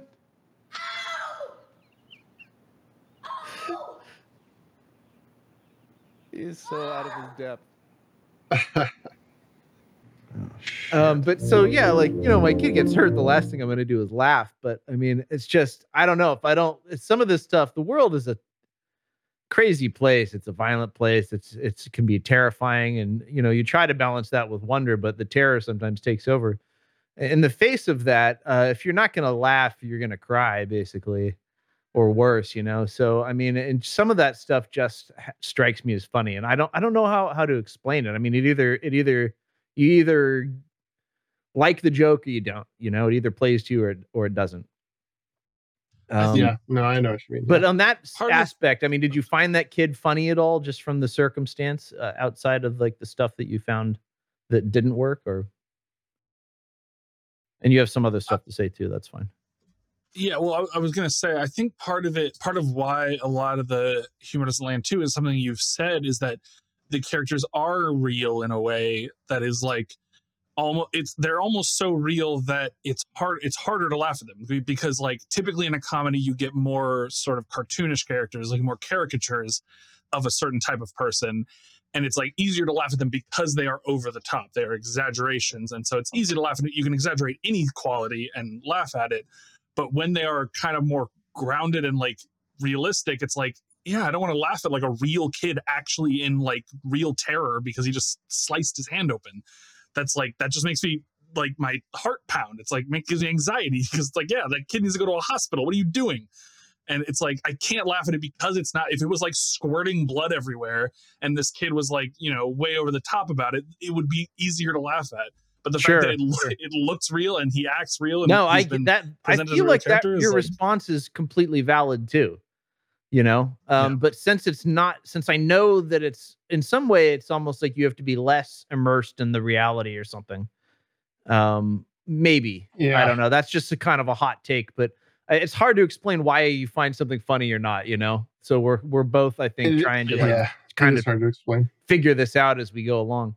But I mean, to me, it's like, yeah, if my kid did that to his hand, I, that the last thing I would do is laugh. But maybe since that I know that reality is there, he's gonna get hurt again. You know, I know that my grandma had Alzheimer's, and she probably said, "I'll make some sandwiches" at some point, and that might have, in the right situation, in a dark way, that I would have made me laugh. You know, um, but uh, it's like again, it's like that's the I think the foundation of gallows humor is just well i mean you know it you might as well have a laugh about how terrible things are sometimes you know? It's just it's almost unbelievably terrible sometimes and this guy is like of course way out of his depth or whatever but that transition where he kind of comes around and gets better at being a dad like that that's something that a lot of people uh, and parents in general go through like they have that not just in this they have in a lot of movies where someone either adopts a kid and they're not used to having around it's a common thing in hollywood and um, there's a reason why it plays because it feels that transition is a real thing. Um, uh, I don't know. It's almost like a you you were born in the in the fire of you know responsibility of somebody else's life or something. Born again, I should say, right? Tempered, Yeah. even. I I feel as though I have seen movies, for me at least, do it better. Um, and I'm trying. I'm failing to think of an example right now, but I, like the kind of forced father. A lot of them do it very well. Trope is. I've, I, in fact, I'd even say I haven't seen a lot of movies that do don't get it right. I, I'm having more trouble thinking of that because it is, even if it's not like a great movie, they at least get the aspect of like, holy shit, like fish out of water time. Like, you know, all of a sudden, character A who hasn't quite grown up themselves or whatever, you know, and has their flaws is responsible for somebody else. It's just a, it's there just was a a- situation that comes up a lot, you know. there was a movie early in The Rock's acting career where he plays a father. He's like a football player in the movie, and he, he has like a daughter he didn't know about whose mother passed away or something, and, and he has to now take care of this kid. And it, I, I remember finding it pretty funny. It was like one. It's one of the only Rock performances I actually like because I generally don't like him as an actor, but he was he did a good job as the like because it doesn't take a lot to be a. a a scared dad, you know, it's it's a fairly simple role Yeah, to play. I exactly. imagine if you're like a funny, Yeah. if you're a big, especially if you're a big, goofy guy. Um, but yeah, speak just also tangent. Speaking of the the grandma, I think the I believe I, I remember laughing aloud once. I chuckled audibly one time during the movie, and I believe it was when uh They he's thought she was leaning dead? over. Yeah, when he's leaning over Cloris See, Leachman, and he has his like head on her exactly. breast, and she wakes up. That was, I think, the only time because Cloris Leachman's hilarious. I So that can't was, tell like, you. the thing that got me. It is. And I can't tell you the amount of times that I've checked to make sure my son's breathing at night, you know? Uh, um, or like, you know, with a Jeez, grandparent. Yeah. I mean, that's, those are things you do, you know, you wait and you see to make sure they're breathing, right? You've done your due diligence at that point. You've checked. Um, likely they are, hopefully, very hope, very much so. Um, but still, like that, that kind of thing, that's why that's funny, you know, because the reality of it is so terrible. I don't know. I, it's a weird thing. It's a, it's a, it's funny how closely pain and pleasure are in the human psyche. You know, there's probably things that I'm way out of my depth here trying to explain. Also, oh just man, on, the Cenobites on- are going to show up. Right. on that note, Cloris Leachman's uncredited in this movie. which is Yeah, isn't that weird? crazy. That she just so she strikes me as someone who like didn't care about being famous so much as like she really enjoyed her craft and doing her, the work. yeah. And I don't know if that's true, but that's kind of my impression of her. Uh, she was also in one of my favorite sequences from The Office when she was in a fake movie with Jack Black. And Pepe, I know you're not an Office fan, but you should look up the the movie they watch in The Office is a fake movie starring Jack Black uh, and Cloris Leachman uh, as love interests. And the way Oh, he's like, really? Lily, oh, it's so great. She's it's so called, great in it's it. It's called Mrs. Albert Hannaday. Hanaday. That's the name of the fake movie, Mrs. Albert Hannaday. And if you uh, look, It's really up- I brilliant. bet you could search that on YouTube and find a cut Yes. that's just the fake movie and none of the stuff in between. Well, the they other, it yeah, right. spurts. The other part of it is funny too because they're watching it as a like a the three of them are watching it, Jim and Pam, and I don't know if you know the characters or not, but a couple is watching it with another character, Andy, who has no idea that at the it, uh, at the time that Jim and Pam keep saying these comments, and he thinks they're commenting about the film, and they're really talking about a totally other situation, and like, and uh, Andy's like, God, they're like geniuses. They see things that I don't even that like go right over my head, and so there's like it's a good allegory for this podcast. yeah, yeah. So there's Yeah. there's like this whole other conversation happening over, which is funny. But the film itself, just the scenes of Jack Black and Cloris Leachman playing love interest is is really funny stuff. I think you'd find it. That does sound funny. It it is. Yeah, it's it's a fun thing that they did. Um, Devin, we got to address it. Uh, there was a lot of chewing in this. Oh, that chewing. What so what much stuff chewing. really bothered you on that level? Because I knew at least at a base level that some of that would bother you. I assumed some other stuff would too. But um, how did you do with that? Uh, is, just, is your mom also not into the? Because you watched it with her, right? No, it doesn't Is that something bother that bothers her, her? as Oh, much. it's just you. Okay. No, she's the source of why it bothers me because she's a very loud chewer. I see. I see. Um, Okay. But no, uh, the the the We're getting to the- eating was bad, was very bad, and so and bad. never serves a movie. It's I, I can't I cannot in my core imagine that there is a human being on earth that finds it funny to hear people chew. Like I I, am not a- cannot believe that that is a person that exists. so why? I'm not a why fan of it in so many comedy Uh, yeah, I'm not a fan of gross out humor particularly. Sometimes it'll it'll work for me, but most of the time it's just like that was a cheap trick on the filmmaker's part is how I feel. And I I think that I would have definitely it was fine that he was eating the oranges, but I don't know. The sound design was just over the goddamn top with that. And even with the sound, really like, none of that up. stuff I like. Yeah. I, if I was gonna say I hate something about this movie, also the kid that sneezes chocolate into his beard, I Oh, find that yeah. I I, God, I, do, I don't like it. Sometimes I'll So even disgusting. like look away. Like I can't handle that kind of stuff. It just it's not even something so about much it. The, the initial sneeze, it's the fact that he doesn't go and clean it off immediately. Like if that happened to me, Yes, I'm throwing the kid on the ground, I'm walking Exactly. away to go clean that off instantly. Like not a second will it be on my face. And the Oh. like v- uh, the like vulgar way he eats that salad. Like I buy that that guy Oh, would eat yeah, the salad that way, but it's still it's hard for me to watch that stuff.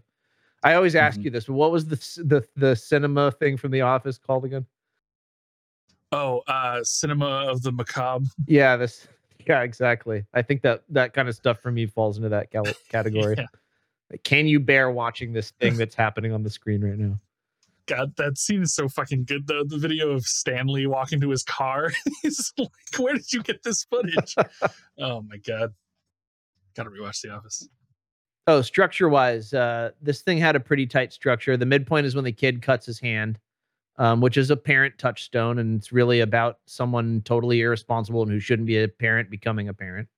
Uh, is what I was getting from my reading this time I watched it, having had a kid now, and now I was like kind of analyzing it a little bit closer. Excuse me, and um, there I did like the character specifics um but i yeah if you're not familiar with the coen brothers and their style and like doing these over the top characters like that i could see where that wouldn't land or be confusing even.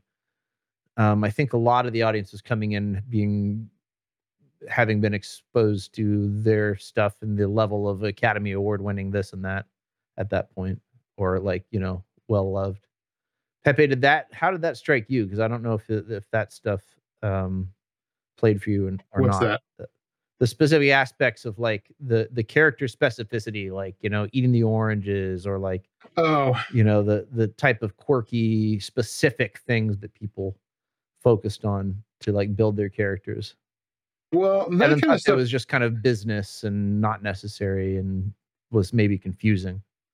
yeah that kind of stuff doesn't bother me like um i think um yeah i think that like uh, like why bernie mac is always combating constipation like is it, i think that's i think that's funny and good and Right. the right. fact that it's not explained is just like it's great you don't need to explain it that's just the thing that's going on in his life right.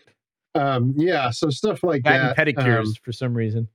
He likes yeah, pedicures. yeah. And he he clearly gets them often.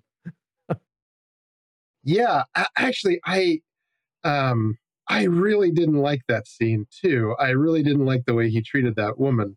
Um, Me neither. I yeah, didn't like how he treated her, but the scene I believed like that this I thought it was interesting that the guy it wasn't so much funny as like this is very specific and interesting in that like he has this like he knows what kind of gloss he wants, like don't be afraid to get Yeah, in right. there. And then at the end, after he tells her all that, he's all, ow, what's wrong with you? Of course he's an asshole, yeah. but the the humor came from like, oh, I thought you were like tough and like get into the foot, but you couldn't handle it. yeah. So, um, yeah. So that kind of stuff, like, like just just like weird happening stuff in comedy movies, doesn't bother me. I uh, there's a lot. I think that's a good. That's a rich comedy vein. Um, that you just have like random stuff going on. Um, but um, yeah, I just I uh, yeah, it's it's hard for me to to to say things that I like about this movie, to be honest. So it really fucked me Yeah, up. I really day. really Yeah, don't like this it. movie. Yeah, Yeah. I mean, it didn't. That wasn't I- the intention, but I'm actually kind of No, surprised I- that it was that I that impactful. yeah i I- i mean it's i feel like i am understating how much it it made me feel really really bad um in a sort of like very emotional way i really uh hated watching this movie now you know how about half of your movies have affected me, Pepe.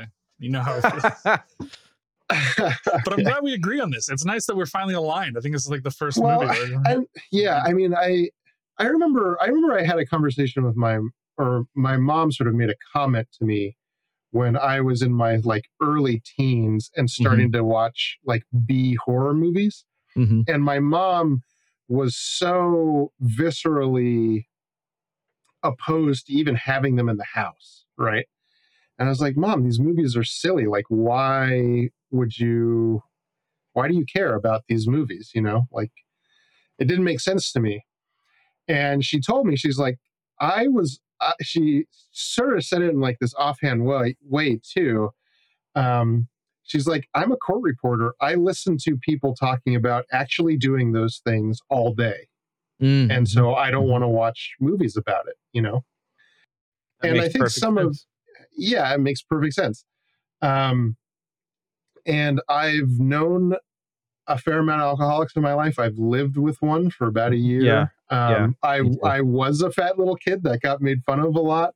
Mhm. um this the the um yeah these people i have nothing but pity for them and they seem to be so um unapologetic in their shittiness and have no interest in becoming better people except for maybe the woman uh who I, it doesn't make The any girlfriend? sense to yeah the girlfriend Yeah, Um, yeah. She was great. she she like why she couldn't find some other guy to dress up like Santa so that she could fuck him didn't make any sense to me. Like why she would want to, and like that's another thing that was weird if to me I about might, this movie. and I'll be Yeah, quick. Sure, go ahead.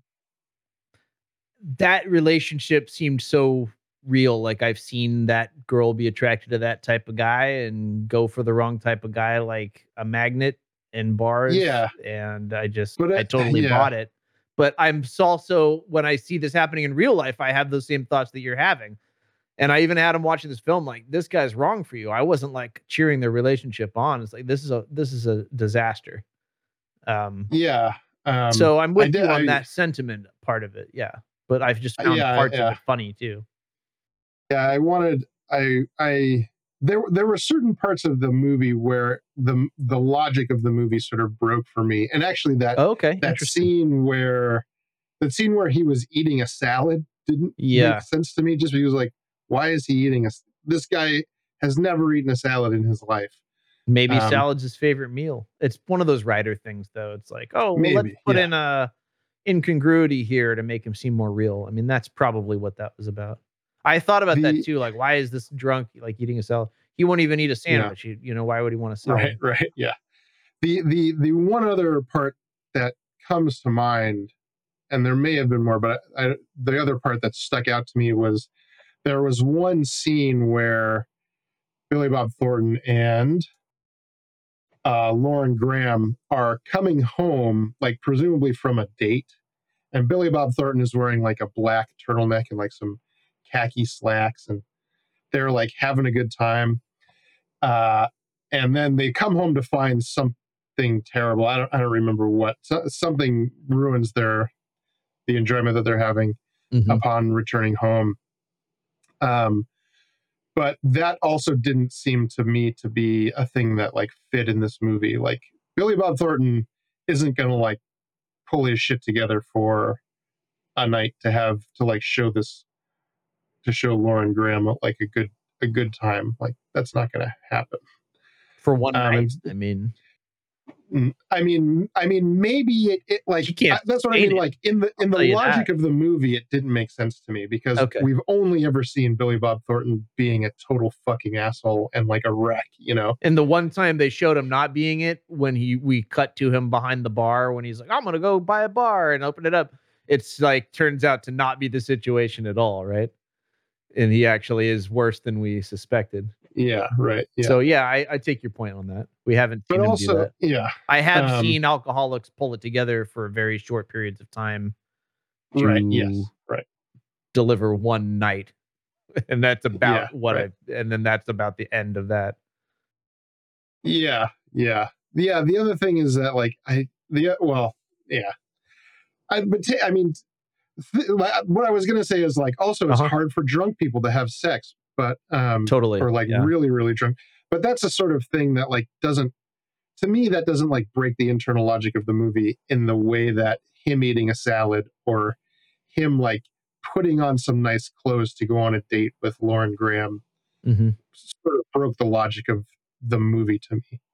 Okay. Yeah. Um, I'll play. Uh, I'll play the Lauren Graham scene because I think she's particularly good. And I fact, in fact, I think whether or not you liked where they went with this movie, I think you guys will agree with me that the acting was actually very well done. Um, and the bits were had good. They had good chemistry with each other as far as the comedians went. Um, this is Lauren Graham doing a very naturalistic performance. Uh, performance. She's uh, oh, also I found out in the trivia that Lauren Graham was the woman having sex with him in the changing room. They she was she That's- did that. That's what I physical assumed. Oh yeah, yeah. Yeah, yeah, because they had her on set, so they just you know used her as a s- as the Oh, oh, I see what you mean. Okay. yeah, yeah. It wasn't supposed to be her specifically. It was just like you know he was having sex with someone in the dressing room, but it was her, the actual actress, was there on the set, so she just did that part, which was pretty funny physicality. If you watch that scene, wow, they are struck doing that is pretty good. I was actually wondering how they did it. Um, I'd be curious to peek behind uh, behind the scenes on that one. Um, anyway, so here's Lauren Graham acting and doing a fine job. Happy New Year. You're pretty regular for a Santa. No, it's not that big a fucking deal. It's just a job, you know what I mean? I'm an eating, drinking, shitting fucking Santa Claus. Prove it. Fuck me Santa, fuck me Santa, fuck me Santa, fuck me Santa. Fuck me Santa, fuck me Santa, fuck me Santa, fuck me Santa. Oh, can I at least take this hat off? No, I love that. Oh. I love that. Okay. Ah! I've always had a thing for um, Santa Claus. In case you didn't notice, It's like some deep-seated childhood thing. So's my thing for tits. Yeah, it is like that though, you know, from when you're a kid. Cause my dad was Jewish and we didn't have Christmas, so it was like this forbidden thing. so, I like you. Don't mothball that suit. Such a naturalistic performance.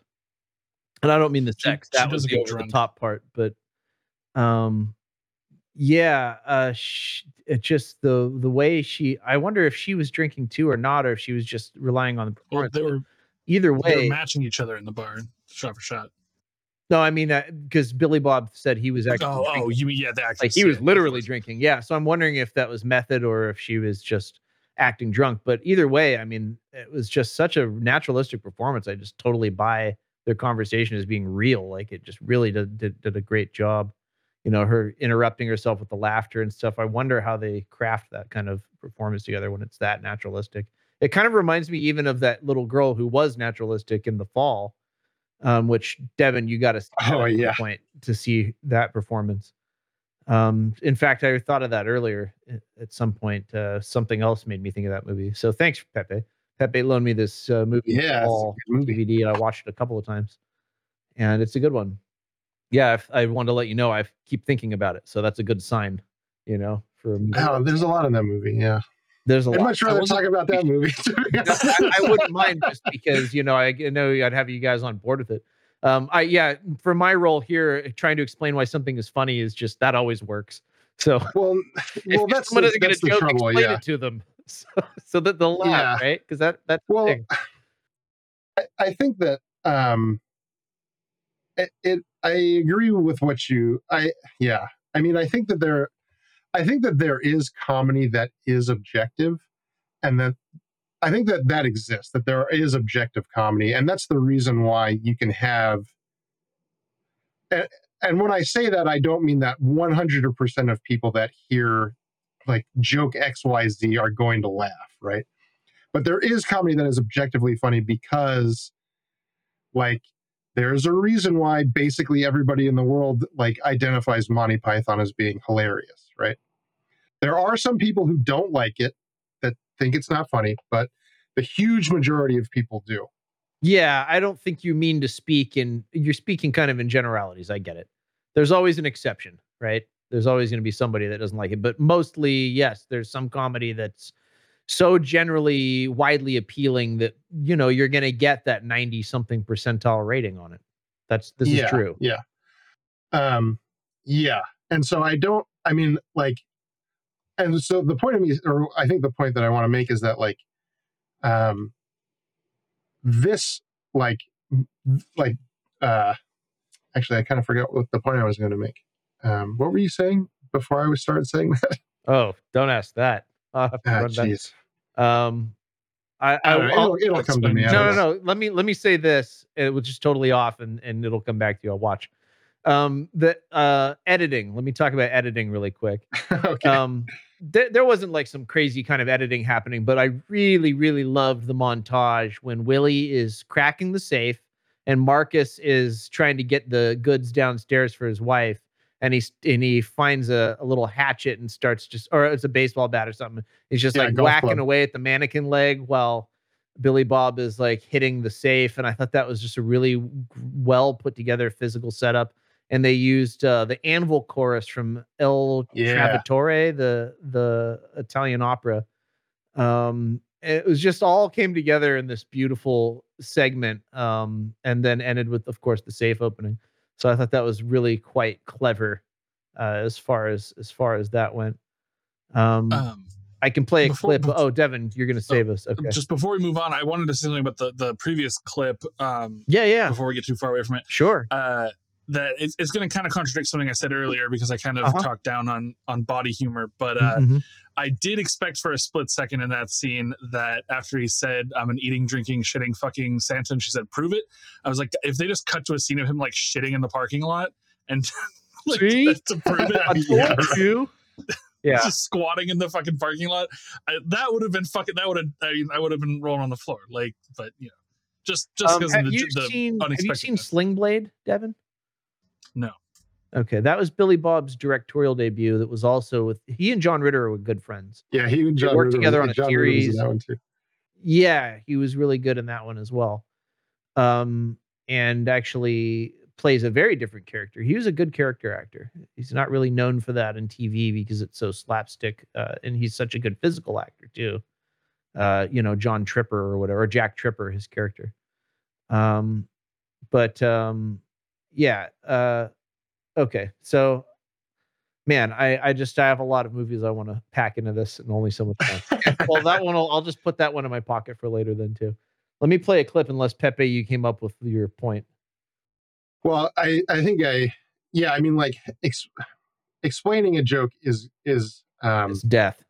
It, it is death. And so like Yeah. just because I I guess what I was going to say is that just because like you because something is because something is funny and when you try to explain it to someone it doesn't it isn't funny doesn't mean it's not funny. Um but also yeah, yeah. um comedy isn't just a matter of taste. It isn't just like, well, I find it funny if you don't, whatever. It's just a matter of taste. And um, so you're saying there's there, nuance. Yeah, well, I mean, I, I, I think that um, I think that a lot of people are like, well, com, or I think that a lot, I think that a lot of people think that comedy really is just up to individual taste, but I don't think that's the case. I think there No, are I- I things that are funny and things that are Yeah. not. and there's good technique too that's pro- Right, just like right. with any with like music theory like you know you start digging and there's a lot of stuff to explain why we like a certain thing or something a thing sounds a certain way to us or makes us feel a certain emotion or you know uh has that kind of imbued into it. Um there is comedy theory too. And so there should Oh, be yeah, sound definitely. sound approach to things. And, and so i'm fully on board with what you're saying. Yeah. Yeah i mean i think i think that like the the fact that like you know like uh, the the comedy from the like 4000 years ago still sort of resonates with us is proof of the of that There you fact go. that there is that that there is a sort of objective aspect to it that it's not just up to people's taste um mel brooks and history of the yeah. world first critic yeah right yeah right up, yeah, yeah. uh, 2001 a space odyssey yeah there you go that's that's prehistoric humor so i don't i don't mean to dismiss this movie by saying that it's not necessarily to my taste um i think that just because There's- something isn't to my taste that. it can be that it can be funny um yeah. Well are you saying it can be funny or are you saying that it goes beyond just taste personal taste? I, yeah that's what i'm saying is that like I, that both can operate at the same time. A thing can be not to my taste and also be funny because there are things that are funny that have nothing to do with me. Me receiving them in that way right? Like so is the, like a movie the that you think it is funny just not for you or do you think that it's funny because of something other than taste Well, I this this movie I think is is um not funny. Um despite uh, taste despite yeah, not and not just because of my taste. so it sounds like Um, you're saying it's objectional objectionably not funny not subjectively Well, no, I guess what I'm saying is that I don't think that this I don't think that this movie elevates itself above taste in its comedy. If that makes sense. Uh, Mm, if you understand what I'm saying. I sort of maybe I don't know. It's it's it's it's a lofty concept. It's it's there's Okay. a lot of wiggle room there for m- how I'm decoding what you're what you're saying. Um, Yeah. But that's okay. It's hard to it's hard to talk about this stuff. This is a tough Well, topic. I think it's yeah, a worth, yeah. worthy conversation of having. Um, if we walk away with it a better understanding of why we think something's funny or not, or you know how it, why it works or doesn't.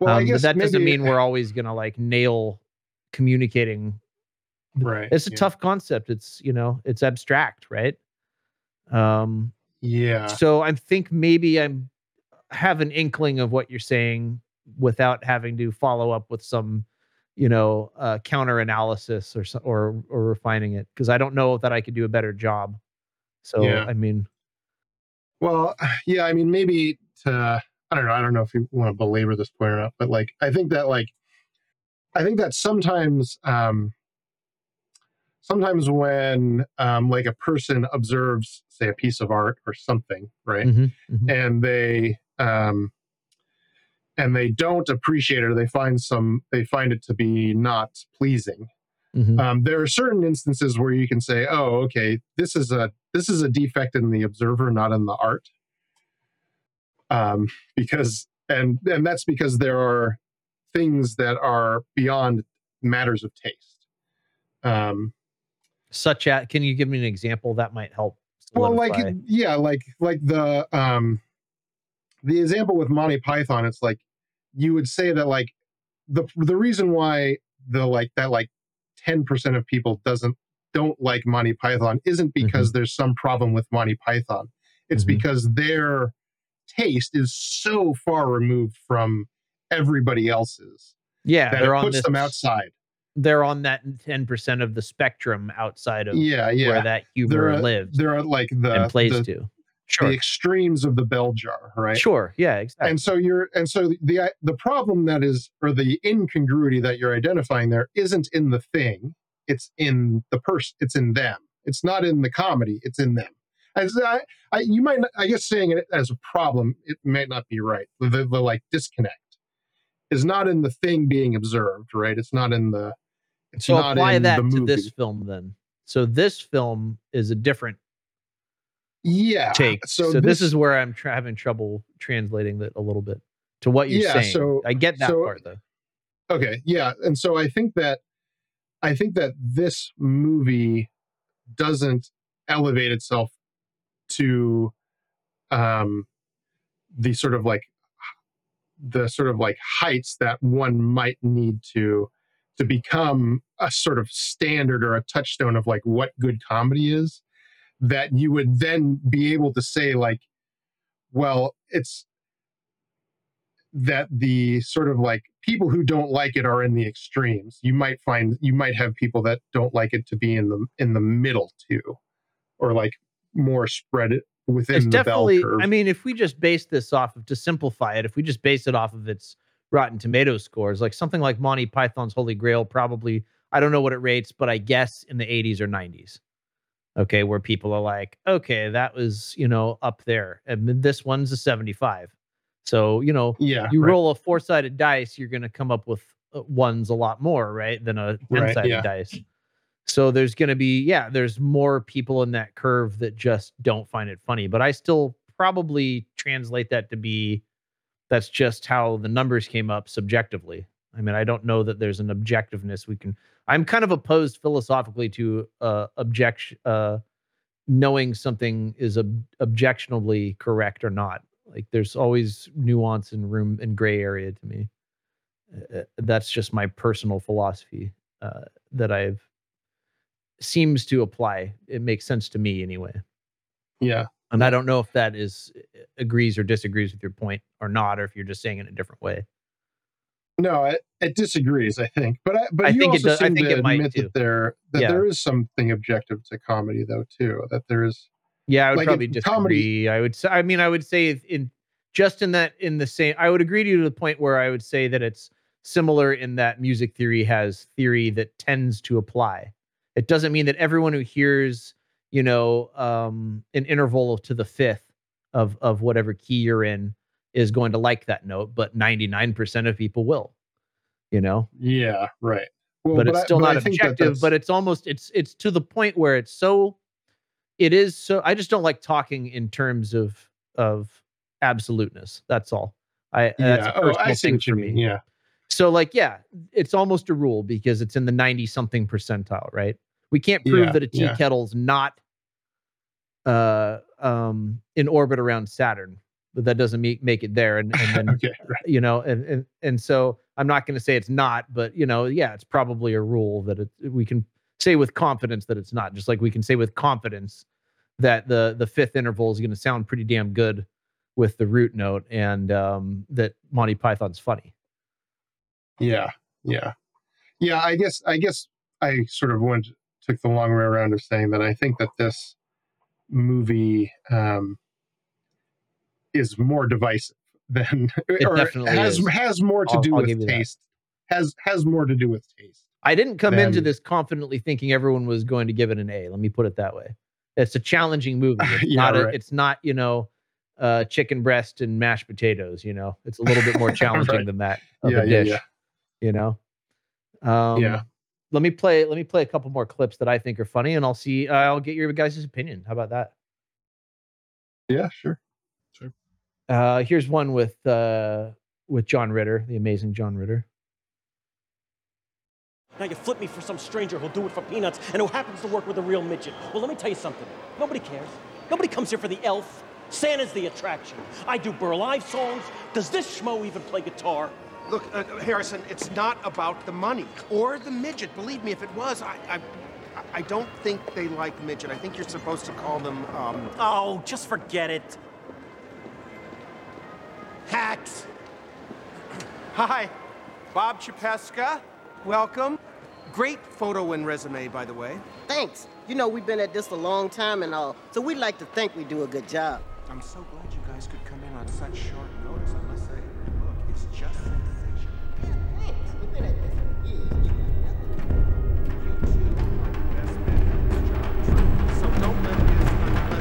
affect your performance in any way.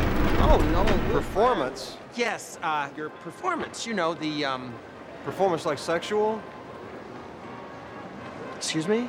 Willie. Are you saying there's something wrong with my gear? Is that what you're saying to me? I'm sorry, your gear? Willie. My fuck stick.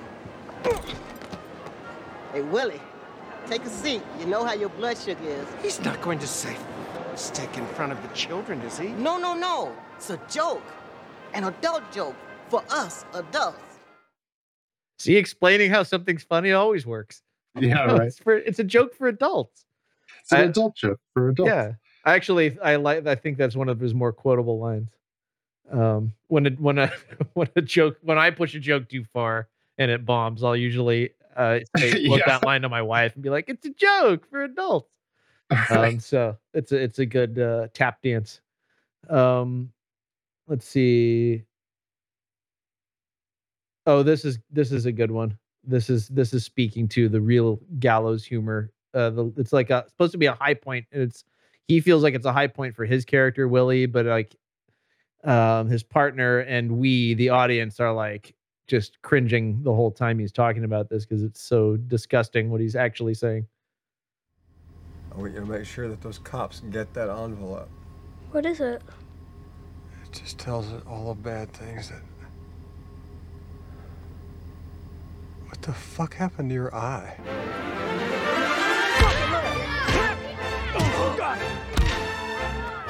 So you like to give little kids black eyes, huh? How about you, huh? You want some? Anybody else? Anybody else? Come on. Yeah, there you go.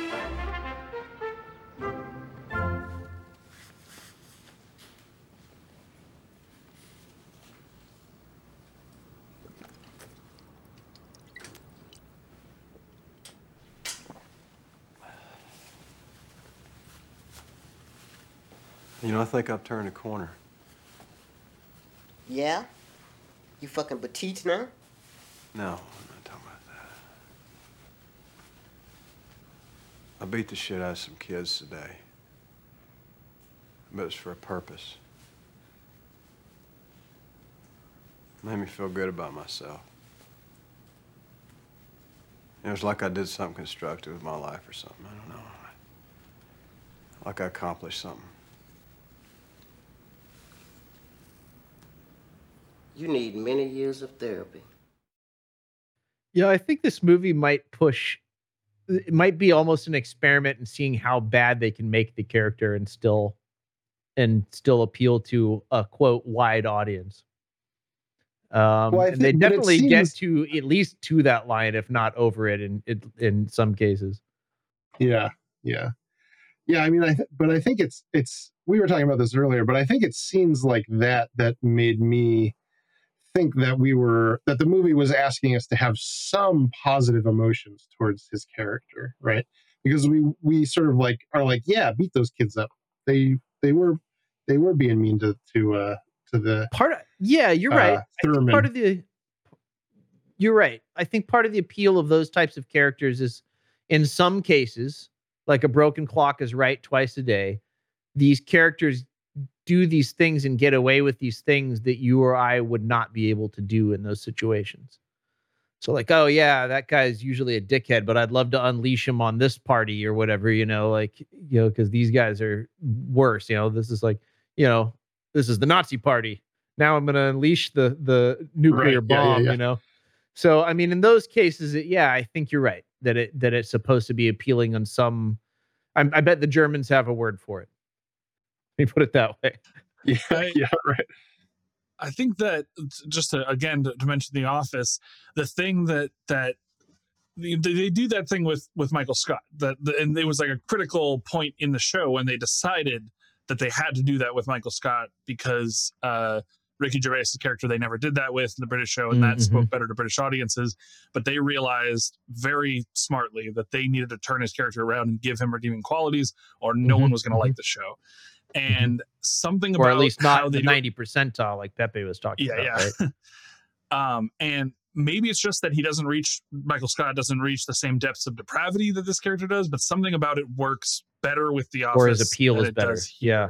And I Yeah, yeah, and yeah. I don't know what it it pushes exactly. it into that other realm. I think is what you guys are. uh, If if we're gonna run with what we were talking about previously, it pushes it above that threshold where it's gonna be considered mass massively appealing.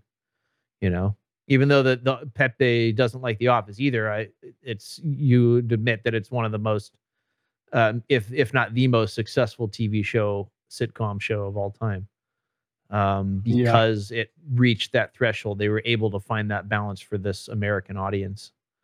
Um, yeah, I also agree with that. They didn't probably didn't need to do that with the British show. That's that's a different style of humor there as well. That seems to, and if you watch that special ever, you'll get immediately what I'm saying about the guy's humor. Uh, Carr, uh, his Dark Materials. Jim, is it Jimmy Carr or something? Um, yeah, there was Joe. There, like he he goes beyond where Bad Santa goes. Let me just say that. Um, and so like he's tr- he literally is trying to get canceled in a way almost with his humor and there's some kind of entertainment to that because you know it's a kind of meta right? It speaks to the cancel culture directly. Um and he's aware of that. And so he's he's almost like bumping up against that that boundary almost like a velociraptor trying to test the uh, compound for weakness. Oh man, wow. you know? Yeah right? Why She's so wise she's so clever. i know exactly. Clever girl. Um yeah.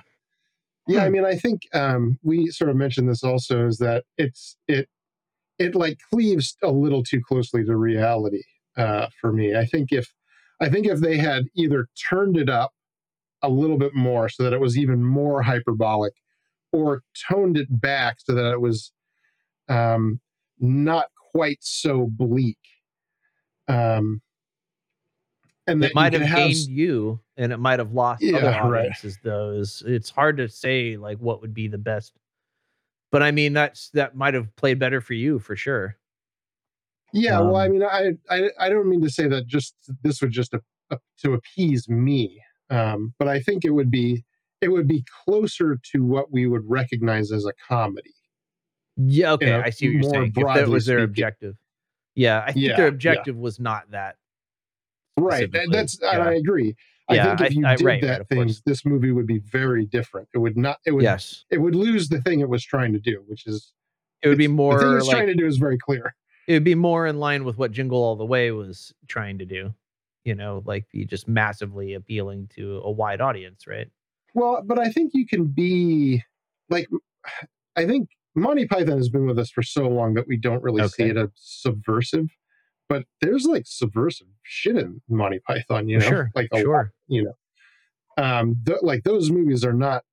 good comedy like, should hold PG society ratings, up they're like a mirror PG, up to society yeah yeah um but but also i think that like um like shock value for the sake of being shocking isn't necessarily like i can see no why i one might that want to it becomes a gimmick and i don't like Right, gimmicks yeah. just for the sake of having a gimmick yeah but i mean i remember like um he's been on my mind recently because i watched his the recent special he released but like uh louis ck's like early stuff and a- a lot and like a, well just his stuff in general is like pretty dark, you know. Mhm, mhm. Um, especially his stuff about like having kids and the shit he talks about having dealing with with his kids and stuff. Like, Mhm. But and I find that shit hilarious. I think it's like it's just the wildest shit you ever heard someone say, and it's hilarious.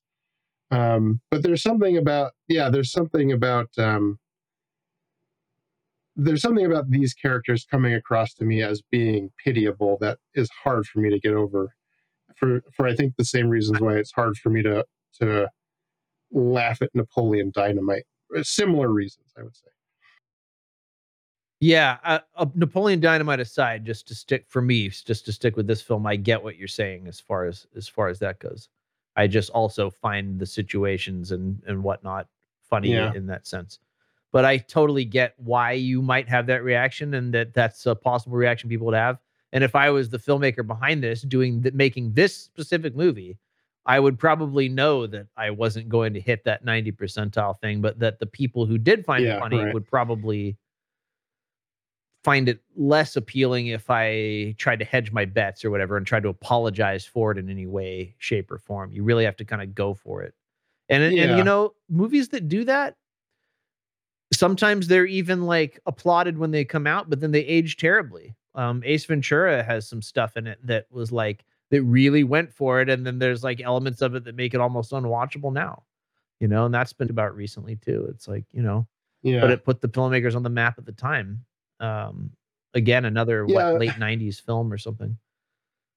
Yeah, I mean, and I think that there's a difference. Um, there's a difference between being um, having a massive appeal because you're sort of like milk toast, and having a massive appeal because you're excellent, right?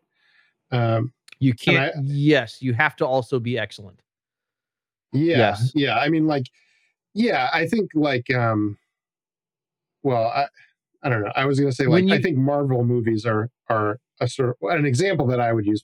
Maybe it's not the best example because people get upset about it, but like, I think well, those those are the ten like, percent, though. I mean, ninety percent of people, you know, they went so far as to include Marvel as that joke in the in the Man Park sketch on SNL this season, where the guys introduced themselves. Just all they said was Marvel to each other, and that was enough.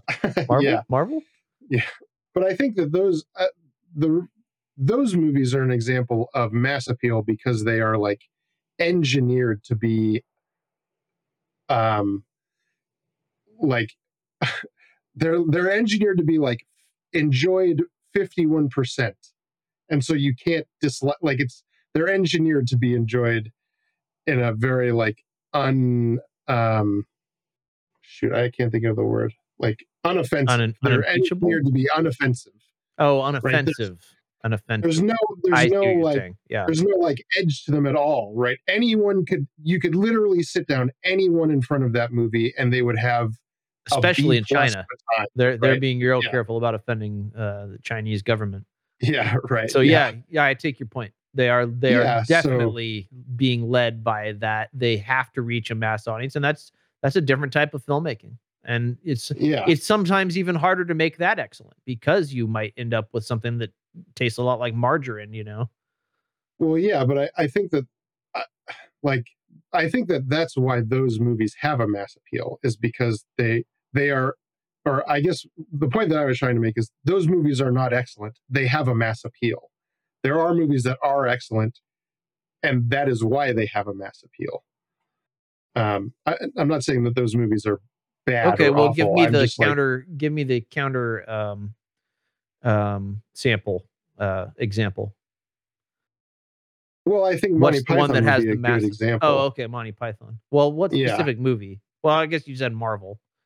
Um, yeah, I mean that well i mean like like well I, I would argue that there are some you know? within the Marvel movies that I really do think are great films that are unique and and uh and outside of just trying to be fifty one percent or whatever you were you were you know Yeah, using to get your point across. Um, but in general, yes, they're trying to be non-offensive and mass appealing in that sense. Like that's their one of their leading objectives. Uh, they cannot break that rule Yeah. lest they lose China's box office returns. Right? Yeah, yeah. Yeah. Um I'm trying to think. I think a lot of, or I think a lot of like stuff that, um, like Pixar does too. Like Pixar has an idea, they have a vision, and they do it, and they like make it their own. And it has, and I mean, in some sense, because of the subject matter, it has a mass appeal, but also it doesn't like the the very best of the Pixar stuff doesn't feel like it's made by a committee. You know, it, it has like a you see the singular vision in it, and you're like, oh, okay. They like the people who made this had an idea. They executed it like perfectly with like laser precision, and that's why it's awesome. Yeah, at its best, it's funny how films and and works like that that you work so closely with different departments and have so many people involved still tend to do better when you have a singular vision or someone in charge of that aspect of it that can shepherd it along, like a director or in TV's case, the head writer, or or you know maybe in Marvel's case, an executive producer with the singular vision. Like someone has to has to be in that top spot to make sure that it doesn't become a movie by committee or someone who's not a very strong leader where they end up just kind of directing traffic rather than directing the movie. I mean, that can happen too. I saw one the other day. Yeah. I actually have an idea for another show called Turkey Shoot, um, where we Oh, yeah. sit around and yeah, watch a movie together, kind of like an MST3K thing. Um, but it's called Turkey Shoot. That's the difference. Um, so um, where the movie's just a total turkey, and it's just like I've had that happen twice in the last week where I I something was on and I walked in the room and I watched a bit of it. I was like, this feels like this was the person's first time directing. In both cases, I looked it up and it was absolutely true. It was their first time. So yeah, I see the common mistakes you made in uh, in the and that that first time directors do. Um, yeah, and so that's the thing. Anyway, I, I digress though. Well, I mean, be- I think that I think that like there, like uh, James, a mutual friend of ours, James and I were talking about. We were talking about Metallica, and we were talking about the Black Album because okay, that's that sounds like a James Album's- conversation. Yeah, yeah. The Black Album is sort of like a like that sort of tipping point in Metallica's career, right? Yes, Because it it, moved them away from like the thrash metal. thing that they Absolutely were- different production style, Yeah, yeah. approach. Yes, And yet here's- still and- very popular. It may be their most Yeah, right. popular album, widely appealing anyway. yeah and, and like the re- like the reason at least for that james sort of like chalked it up to was that was their producer i think it was their producer Mhm. I don't i don't know the music lingo the the music industry lingo but like they would lay down a track and they would- or the guys in metallica would lay down a track and they'd be like good we're done you know and Yeah. then he would come in and be like really You sure that's the best you can do? Yeah, I know the mm, producer. That's the one. You want Yeah. that one for Yeah. everyone to hear that one. Yep. And they'd be like, oh, I guess not. You know, let's do it again. you know. That sounds like James's philosophy with art and sort of mine as well. It's like I I always try to push towards this beyond what I it, what most people might think is acceptable with with things, you know. And that can be good, Yeah. but it also can drag you down. But um so what was that's I think how you get of- to excellence.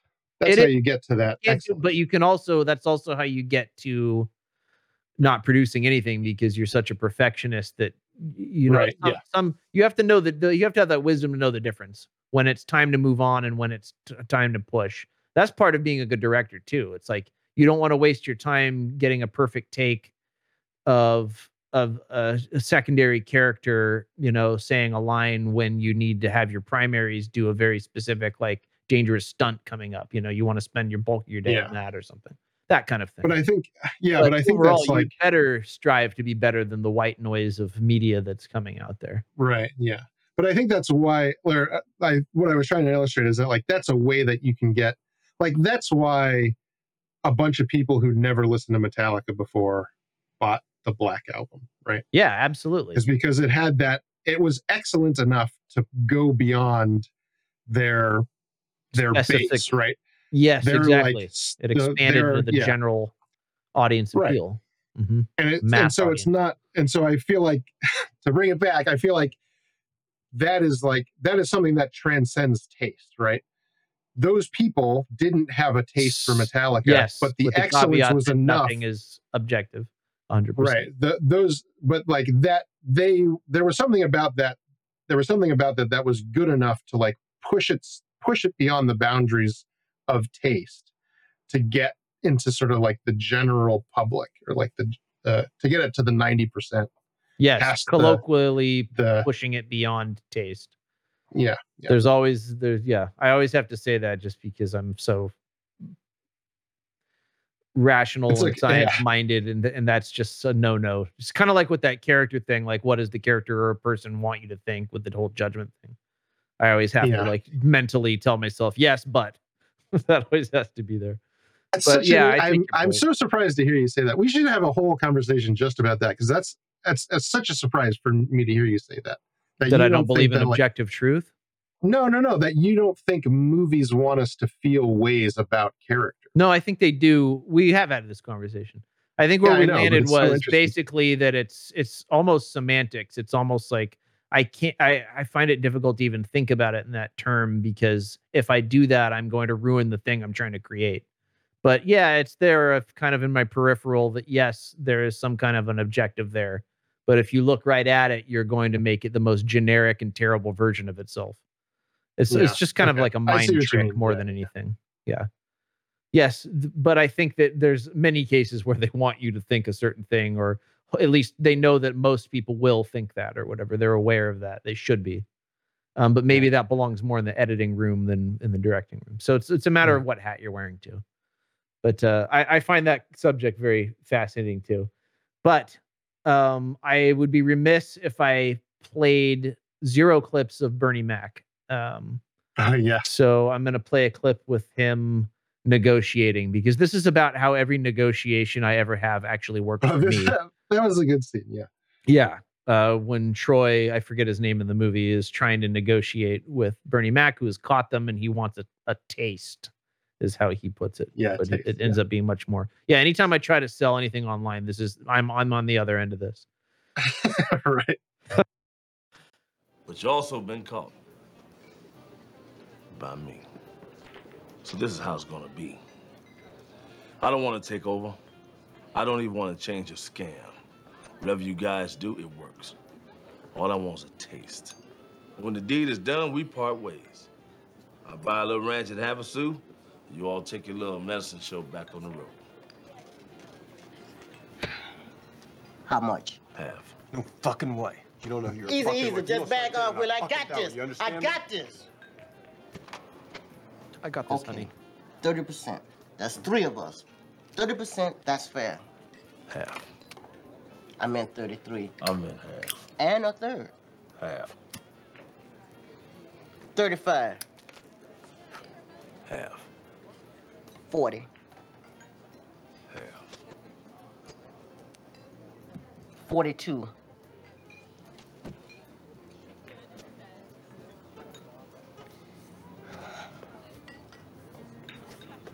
Forty-five.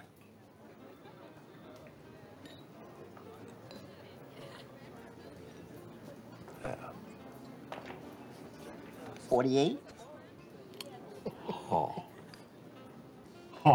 49. Half. Well, what's one point? We split the dough right down the middle. Any merchandise you take, I get to look at and cherry pick. No, money's one thing, but you ain't getting this. This ain't no Chinese man, you jack off.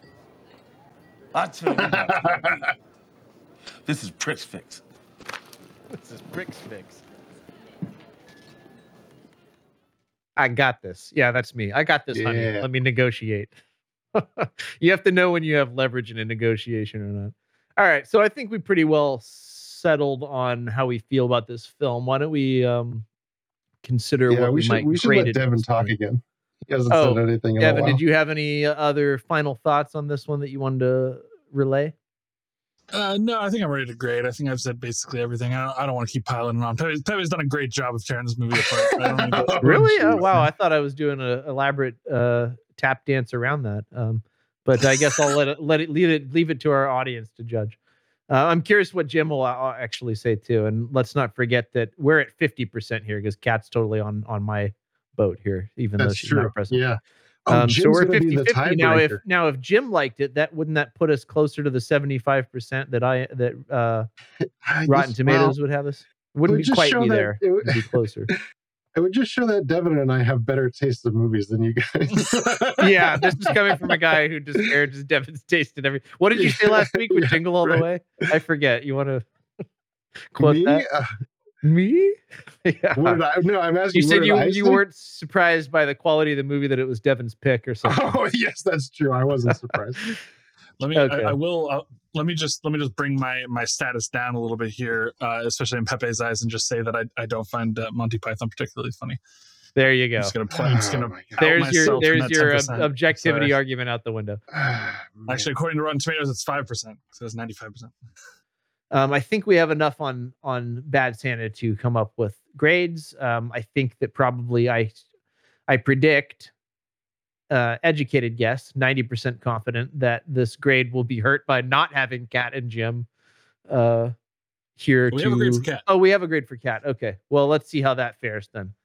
Um, let's see if we can get in the C range at least with Cat. I'm curious what her grade will be. But first, we do need to uh, have a word from our sponsor and take a short commercial break.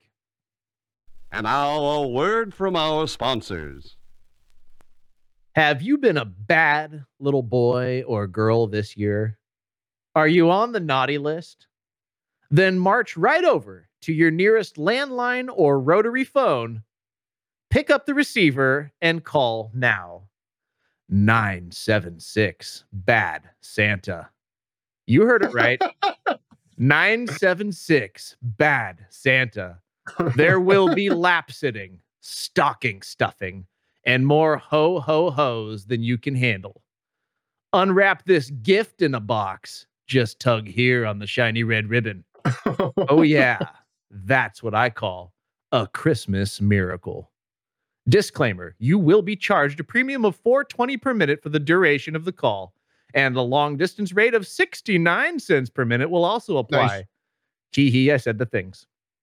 We don't mothball the Santa suit because at 976 Bad Santa, we elf you year round.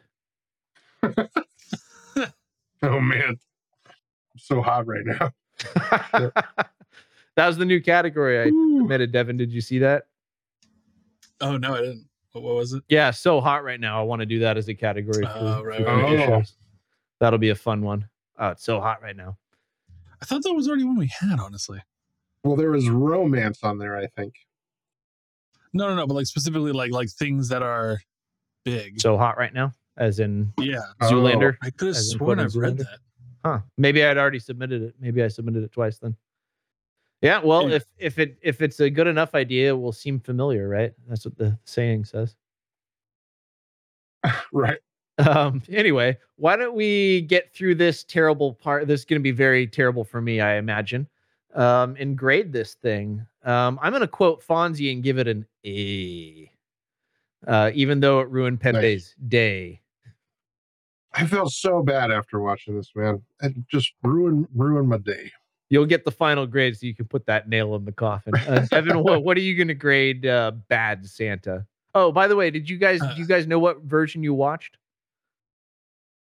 Don't know. you have any whatever idea? version Amazon had. Yeah, I that's okay. imagine the, Just curious. the like DVD cut probably. If you hated Bad Santa, wait till you watch Badder Santa, Devin. yeah, oh yeah, I'm sure it'll totally turn around for me. Upcoming. Okay. Six extra minutes of just chewing. Yeah, exactly.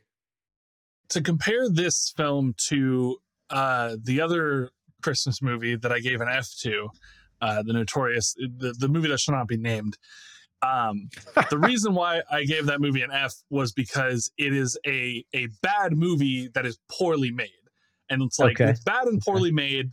That for me that's an F. This is a bad movie, but there's nothing about it is poorly made. No. There's no, No. mistakes in the production. There's no bad acting. There's no, I mean, uh, not even really bad writing in the sense. It's just like confusing writing for me, but I, I do think it's personal taste at least. Um, so I can't, I can't give it an F, but I can give it a D, and that is what I'm going to give it. Ooh, yeah, okay. What what was the other Christmas movie that you gave an F to? Uh, the Jim's Jim's early early Christmas present to us all. Voldemort Oh. once again. Oh, light Training production and that oh, no, oh, the other. I see. I see. Yes, yes, yes. Yeah. Okay. all um, through the so- don't say it, Yeah, don't yeah. say- don't No. invoke its name. right? Uh, Definitely don't say it three times. Uh, I alluded to this earlier. I said it wasn't a Mhm. spoiler, but I guess by Mm-hmm. by admitting that I was surprised by it, I sort of spoiled it. She gave it a B. Oh, okay. That's not surprising considering her Yeah. opinion, but we hadn't heard her opinion when you said that. so- Yeah, surprising to yeah. me just because of everything I know about her as a person. and I even texted her when I saw the email. I texted her. And I was like, How, "Why did you rate this so highly?" And she's like, "It was a good bad movie. I gave it credit for being bad." And I was like, "Yeah, but you didn't give Jingle All the Way credit for being bad. You rated that as C plus." And But she's she "We got an se- argument." in her video, and I'll let her speak for herself in that, she She's really seemed to like it. So she's kind of on board with me. Like I think with we just had that similar hu- humor takeaway from this, which I'll uh, remind you guys is the seventy five percent of the audience, of which is three quarters. Yeah, so right. I'm in the majority. All right, Pepe.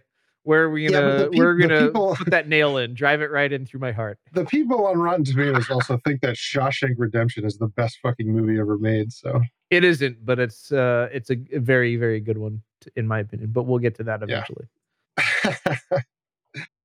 um yeah uh so i think that um you know i after watching this movie i thought a lot about what sort of movie would get an f and what sort of movie would get a d and we've sort of talked Mhm. about that before you know um i don't think this movie is without merit I, like at the very like sort of what devin said like the shots are in focus you can see what's happening you know um Yes, I'd probably argue beyond that, but yes, the technical parts are there's nothing lacking there.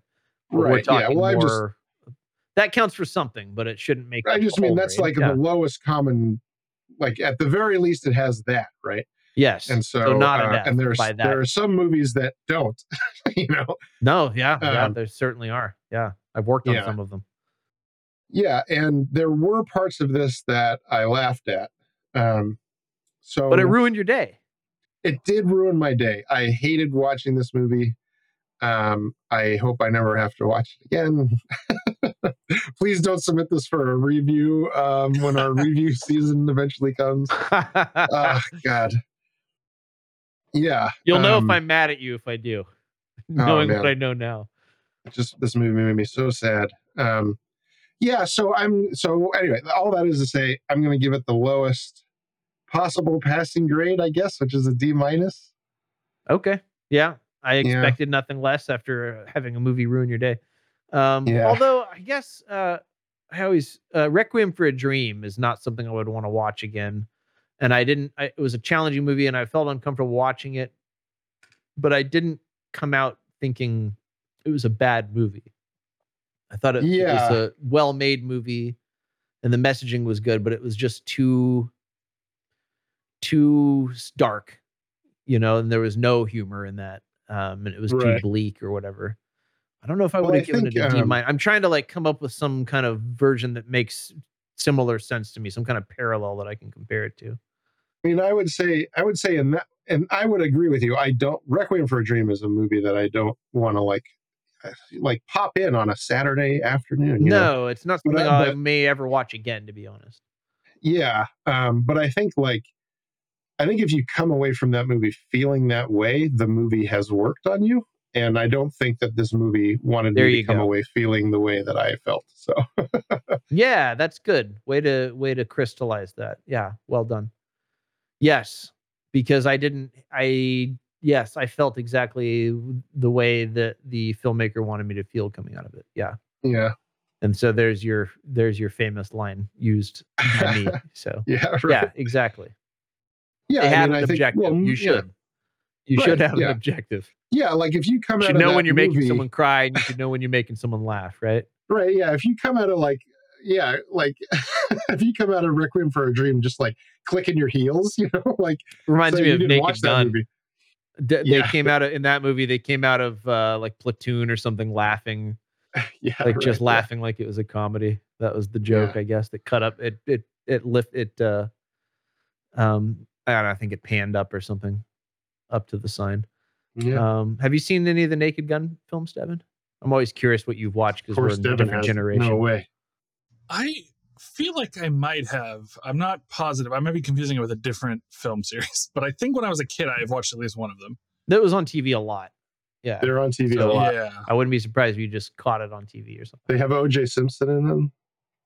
Yeah, yeah, that Sticks out aged like a well, sore too. thumb. Yeah. yeah, I- yes, It's that the, happened. the main the main guy is like a is like a white the white one white haired guy, right? Yeah, Isn't that- Leslie am Nielsen. Yeah, Yeah, yeah, Leslie Nielsen. Yeah, Nielsen. yeah. Okay, yeah. I've definitely He's seen very, very funny for Okay. being a Yeah. I d- not distinctly remember a scene where he's breaking into someone's bedroom and it's like very long and prolonged as he like falls over all their like off their dresser. yeah. stuff. There's a lot of like, slapstick physical bedroom. humor in it. Absolutely. Yeah. Yeah. So you've seen it. Yeah. By the same guys that did Airplane and some of the other slapstick Yeah. type of Oh, man. uh, yeah comedy. Those movies are so good. Some of those have, are considered some of the top comedies. Um, it's an interesting time for comedy. Um, yeah. So that I'm sure that the that'll be a fun series to do when we do. We should do a specific slapstick type of that type of comedy um, movie because there's a lot of those good ones out there. That sounds like a good idea. Yeah. Yeah, the what are they satire?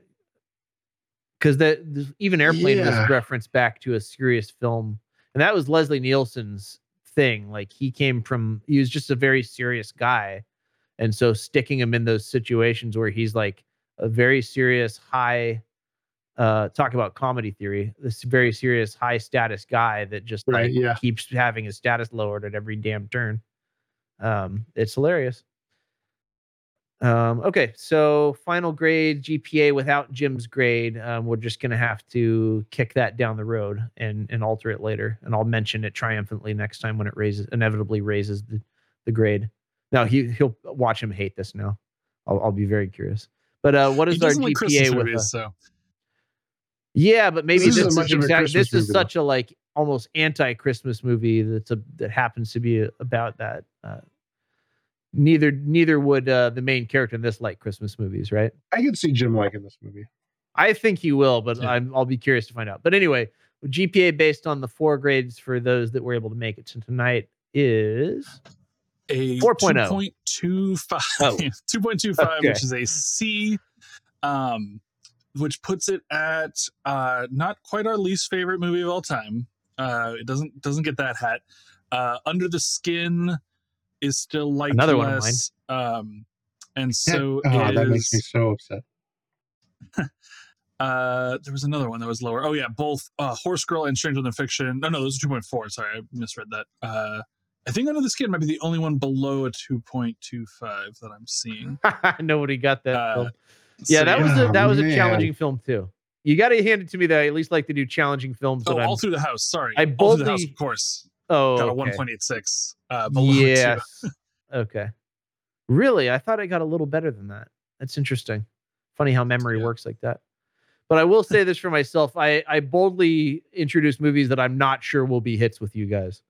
Um, because I'm more I'm much more interested in what your takes are and analyzing the movie and seeing what our varied opinions are. Um, I've been more surprised when we nail it on the head, like what you know, similar to what their grades are on Rotten Tomatoes, to be honest, because we all tend to have our own voice, a uh, strong voice to bring to the show. Yeah, uh, oddly, I, I calculated the uh, like grades are weird. Uh, the American grading system is very strange, but 2.25 technically is a 56% in terms of out like 2.25 out of 4, the possible 4.0 is 56% even mm-hmm. though a C mm-hmm. is 70%. So like if if we were to rate this movie out of 10, we would have effectively or out of 100, I guess, we would have effectively given it like a 56% um, mm-hmm. average for for everyone on the podcast, which isn't a C, but I don't know. Again, oh, but, with, but I'm I'm counting on the fact that Jim's grade will be somewhere close to cat yeah. or mine's, which would inevitably put it much closer to the Rotten Tomatoes score, which is I think where this will land. But we'll we'll see. Um, So much depends on Jim. I know. I think Jim. Yeah. Would, I, I I am confident Jim would give it higher than me and Pepe did, and Oh, yeah. I think so. Drag it up I at think least so, a too. little. Yeah, Yeah, I At- at think worst, a he'll. C.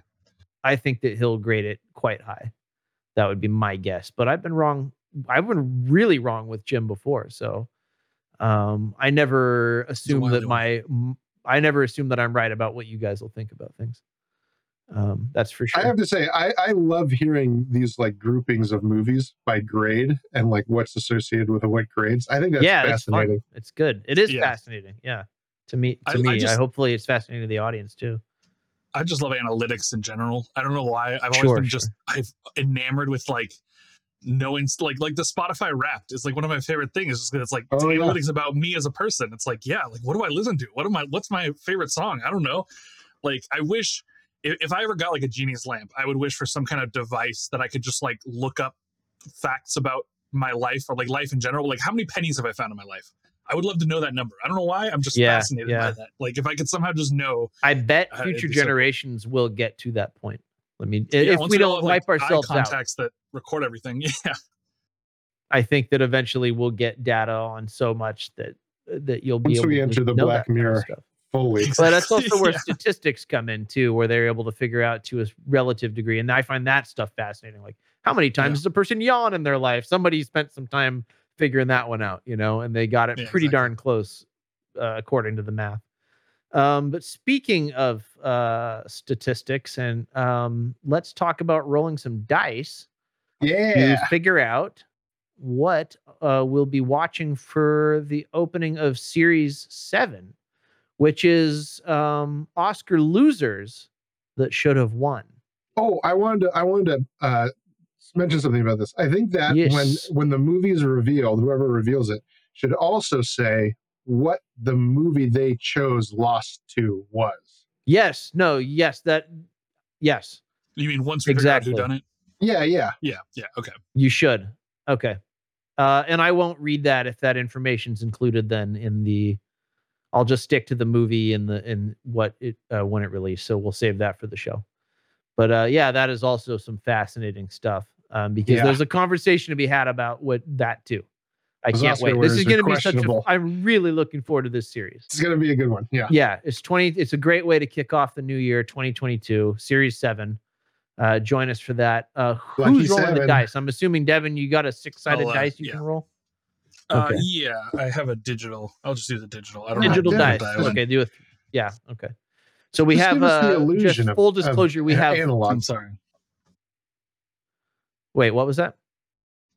Devin keeps outing himself as not actually rolling real dice. Yeah, you don't Wait, need I to. found it. Nobody I found wants just to lie believe to that. My us. D6 from last Nobody week. wants I to. Oh, okay, that. good. Yeah. We're all good. Why don't Why don't you roll real dice?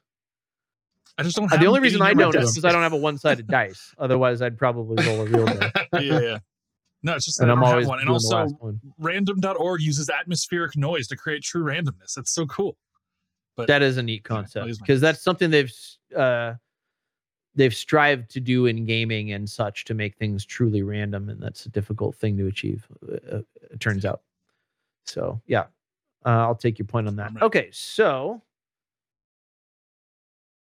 all right, uh, let us see where we will find ourselves in a fortnight uh, with Series Seven, Episode One. Are you ready with your dice? I am prepared. All right, here we go.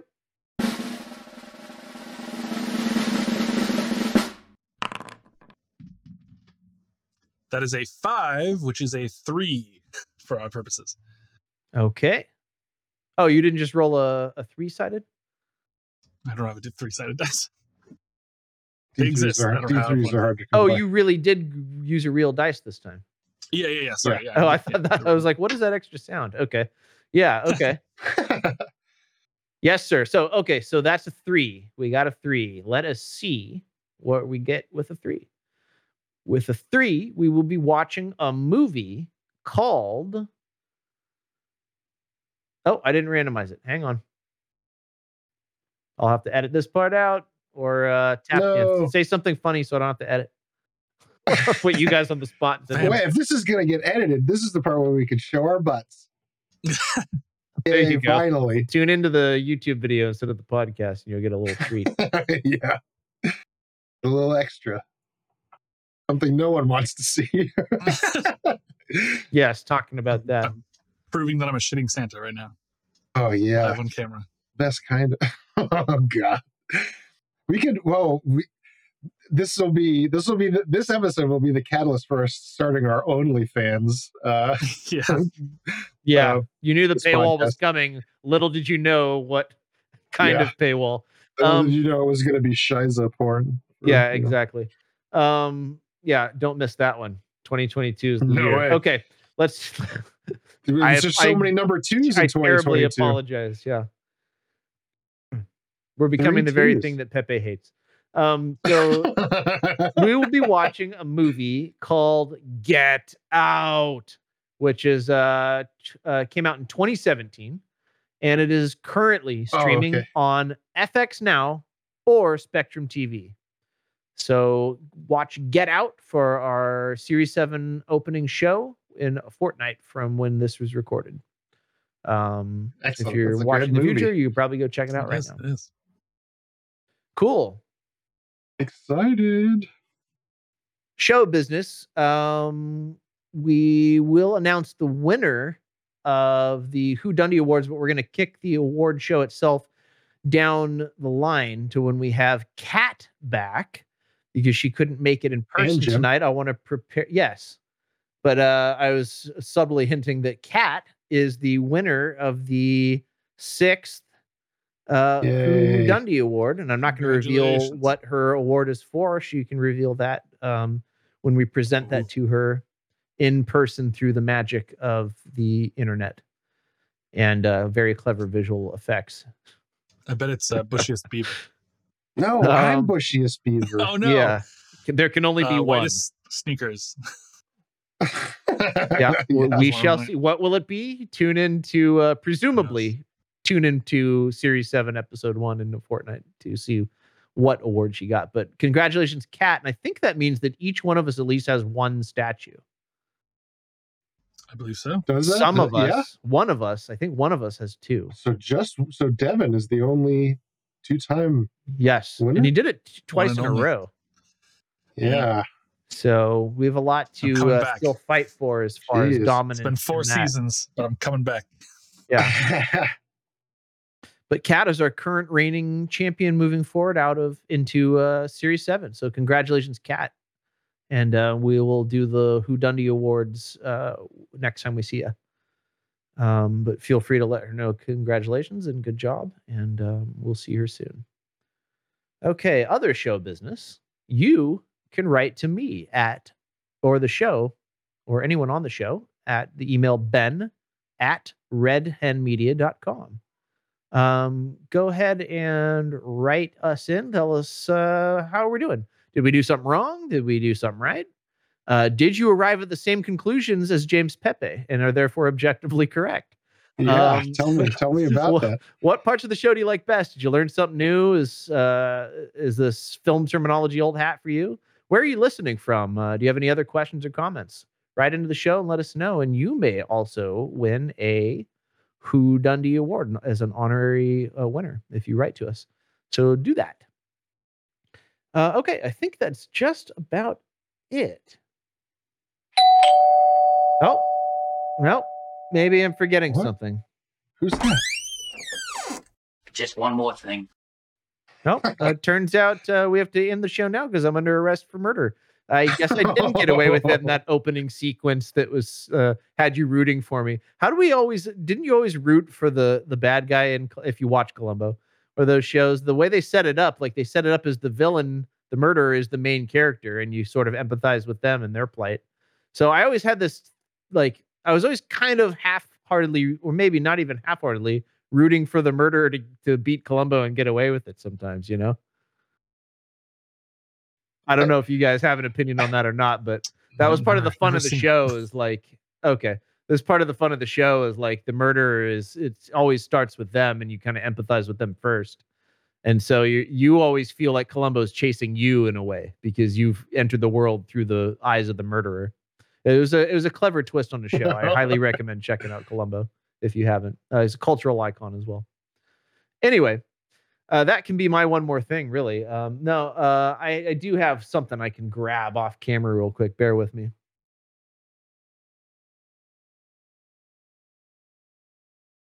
I kind of I kind of mentioned this last time, but I didn't have it right here. Um, it's uh, they're doing this thing now with cookbooks and this kind of and and they're turning into like graphic novels. And so this is going to be backwards for you guys, but uh, probably forwards for my co-host here. Uh, Let's Make Ramen. It's a comic book uh, cookbook, and I'll go to some. I'll just turn to some random page where there's illustrations. Um, they also cover they cover the different broths, the different types of ramen, the history. Um, let me see if the in the beginning they showed like these beautiful illustrations here, kind of the history of of the food and stuff. So these these hybrid recipe book, cookbook, uh, comic books are becoming popular now, and I love them. Um, and this one's been a fun one for me to read and try some of the the different broths and and recipes. Um, so I recommend checking that out if you like cooking and you like comic books. Put them together like chocolate and peanut butter. It's great. So this one's Let's Make Ramen, uh, comic book cookbook uh, by Sarah. I'm probably saying this wrong. Beacon, B E C A can, and Hugh Amano. Check it out if you like ramen, as I do, and like cooking and comic books. Oh, nice. What have you got for us this week, Mr. Devin Schwartz? Well, uh, quickly, not my, my main topic, but I wanted to mention if you're a fan of One More Thing as a concept, um, the uh, show Triple Click, again, that also has this concept that we may have borrowed from, um, they, uh, if you're a subscriber of theirs uh, to Mac or a subscriber of Maximum Fun and you get access to the bonus content, which they do a, a monthly bonus episode, their bonus episode for January is going to be a One's More Thing cast where the whole episode is just one's one more things. Um, and they just talk about all kinds of random topics of things they're into and enjoy. So Sounds like a good gateway for yours truly to check it out since I'm familiar Yeah, with that exactly, content to yeah. see what they do and um and so it's the triple click podcast, right? yeah triple click is yeah that's the video game podcast and then yeah if you Okay. subscribe to maximum fun which is a five dollar monthly thing it's it's a non-profit podcast network um or not non-profit i guess a, a creator owned podcast network is what i mean to say Oh, that's nice. That's good. So it's not some big faceless corporation trying to push into this uh very uh Get that sweet podcast oversaturated money. Yeah, exactly. Exactly. Um so do you pay for any podcasts? I'm curious. Yeah, so I, I, I subscribe to tri- to not to typical to Maximum Fun, which gives me bonus episodes. What they do is they have a once yearly Max Fun drive where every single show produces at least one bonus episode. Some of them do multiple, and then but then Triple Click is unique in that they do monthly bonus episodes that are for subscribers. So Almost they like a have twelve a year. thing. Okay. Yeah, Yeah, a lot of podcasts uh, do the the extra bonus content or you get it early or something like that. Yeah, yeah, exactly. So that's good that that exists, and it also it helps out the creators, and um, yeah, you don't have to listen to commercials, which are always Yeah. lame, except for mine, which are fake and funny. Hopefully, hopefully you find them funny, funny enough. anyway. Um, but cool. My actual topic, sorry, uh, is Oh, a okay. different podcast. I know that was my side. That was my bonus topic. Uh, my actual topic is another podcast called Office Ladies. Uh, this is mostly for the show, at least. This is mostly a recommendation for Ben.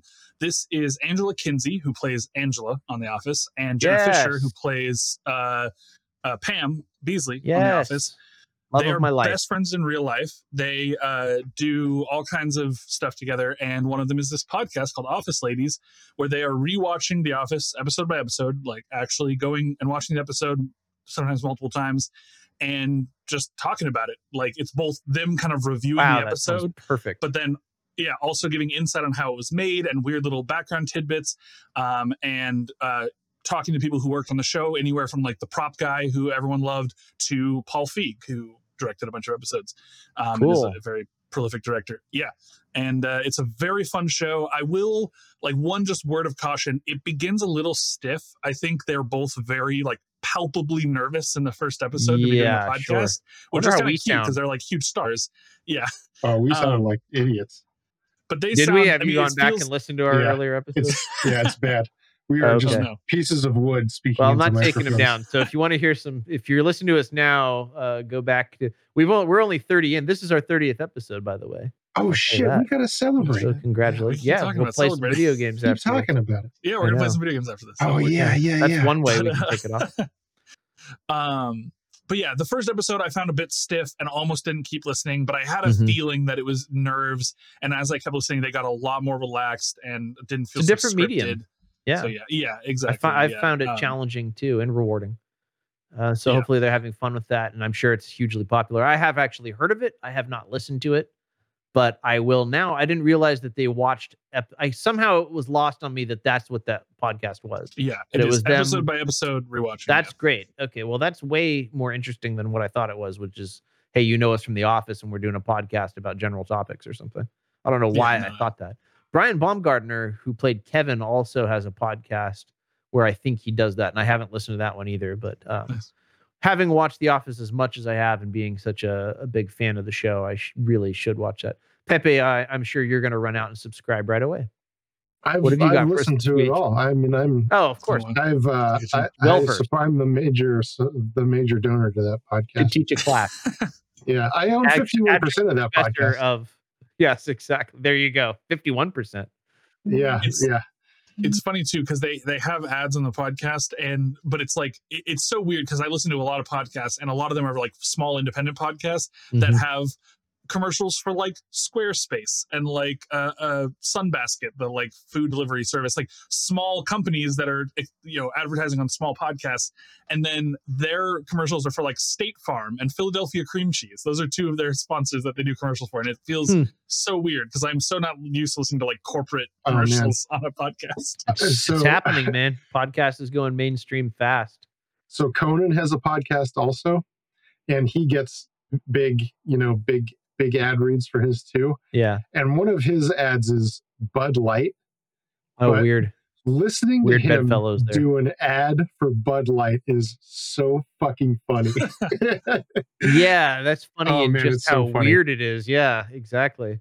yeah, because he's li- like, has Conan ever even had a Bud Light? no, I mean, he's never on. been in the same room as one. seriously, but he's right? Like, but he's he's reading Harvard. their right. Yeah, yeah. He's he's reading their ad copy of.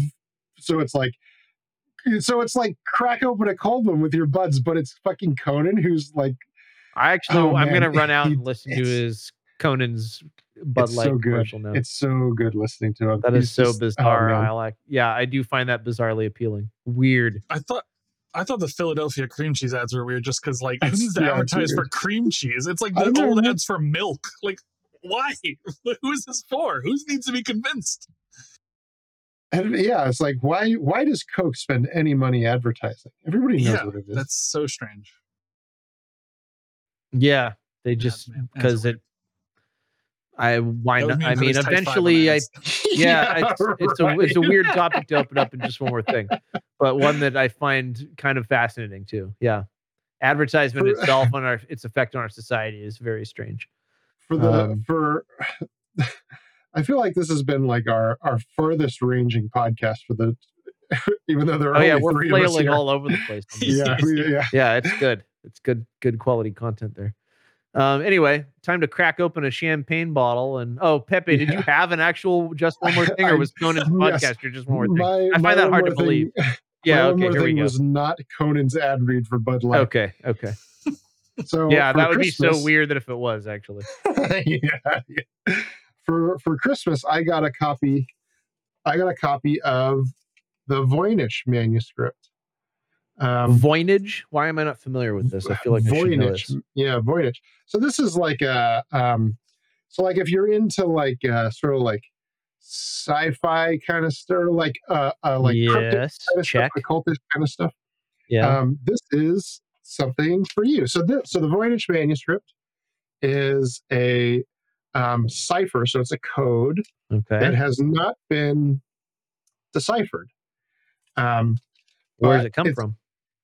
it's it's old. It's uh, I think it's 15th century. Yeah, 15th century, Okay. and it has so the my, so the copy that I have has all of the um, art that's in it, and so some of it, yeah, it looks really good. It looks like they did a good job of scanning all this stuff. Like it looks like you're looking at the original pages on there for those that can't Yeah. see.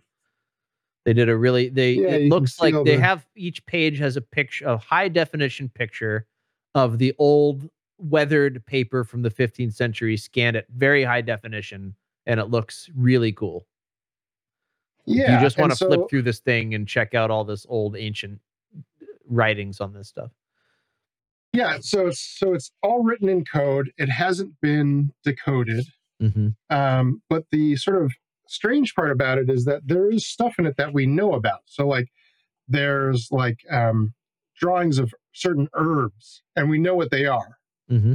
And so we're like, oh well, this you know we're like, oh this section must be about herbs, right?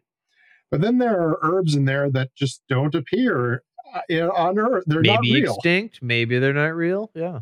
Yeah, they're just not real. And so there's all sorts of weird stuff in it. It's a very strange document. If you want to just sort of wet your beak with it, you can just go onto Wikipedia and type in the Voynich Voynich So- manuscript. before the renaissance happened the whole like artists taking credit for their work was less done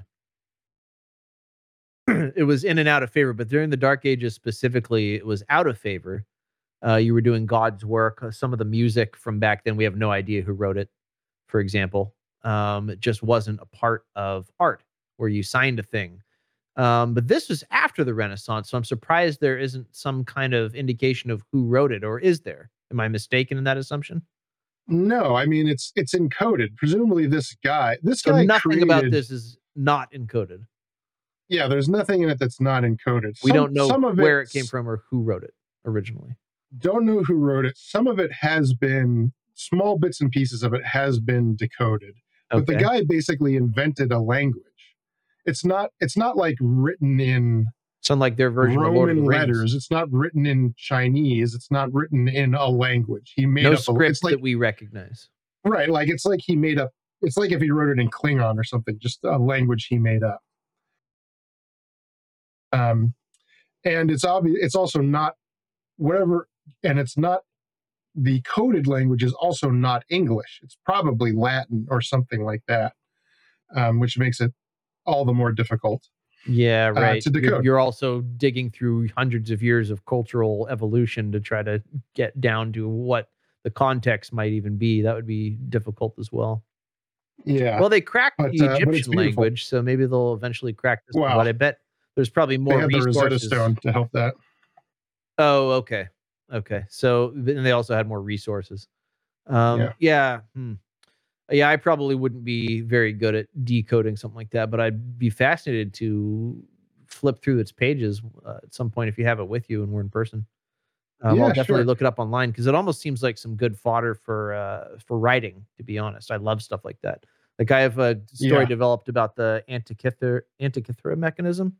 Oh, I'm probably yeah. saying that. Uh, yeah, um, that kind of stuff. Like you know, it has its roots in reality, and then you add your sci-fi elements on top of it. And seems like up Yeah. that alley. So good story fodder there, if nothing else. yeah else. you would you would dig this i mean this this is this thing this manuscript was obviously written by a guy who wanted to keep it a secret yeah. because Okay. it was encoded Okay. it obviously has real stuff in it there's some things in it that are real and there's some stuff in it that's like wild you know like it's like what is this shit Well, it Um, must so have yeah, just been for him because he leaves no clue as to how to decode it, or maybe that the key was lost or something.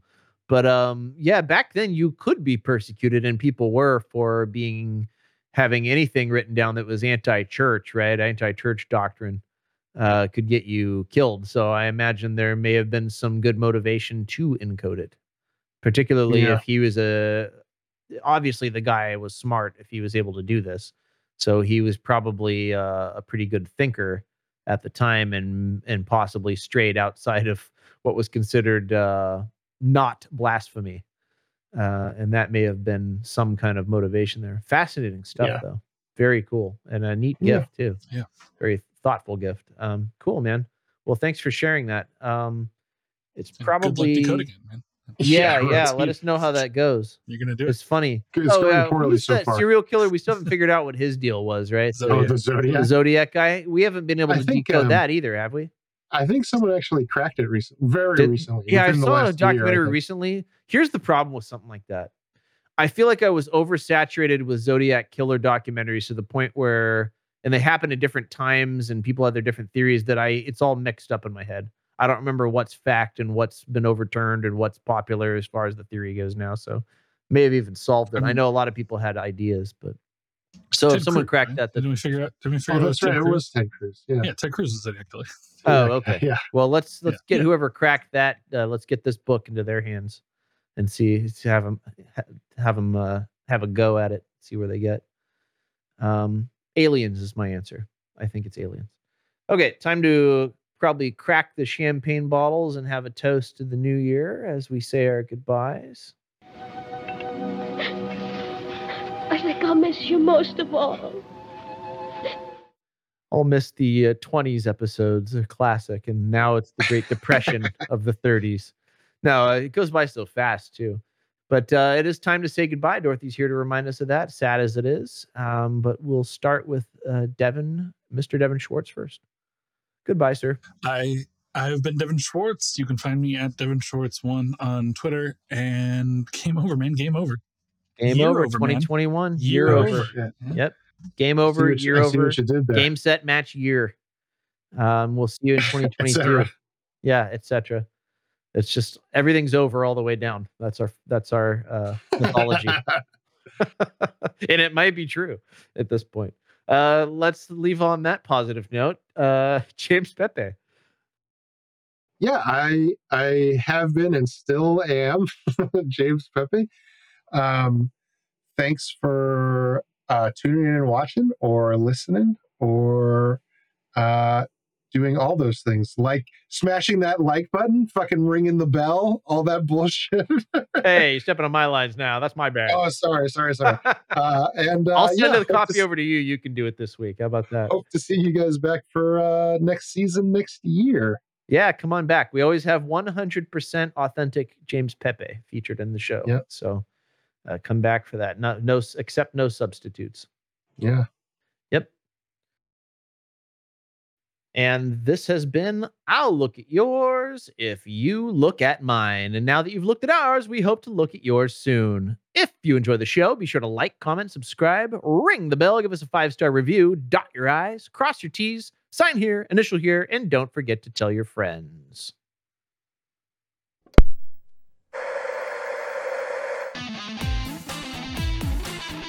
And remember to watch Get Out, which came out in 2017, now streaming on FX Now and Spectrum TV for next series show in a fortnight from now. I love saying fortnight.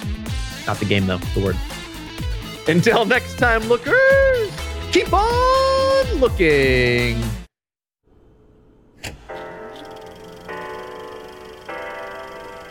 Mm.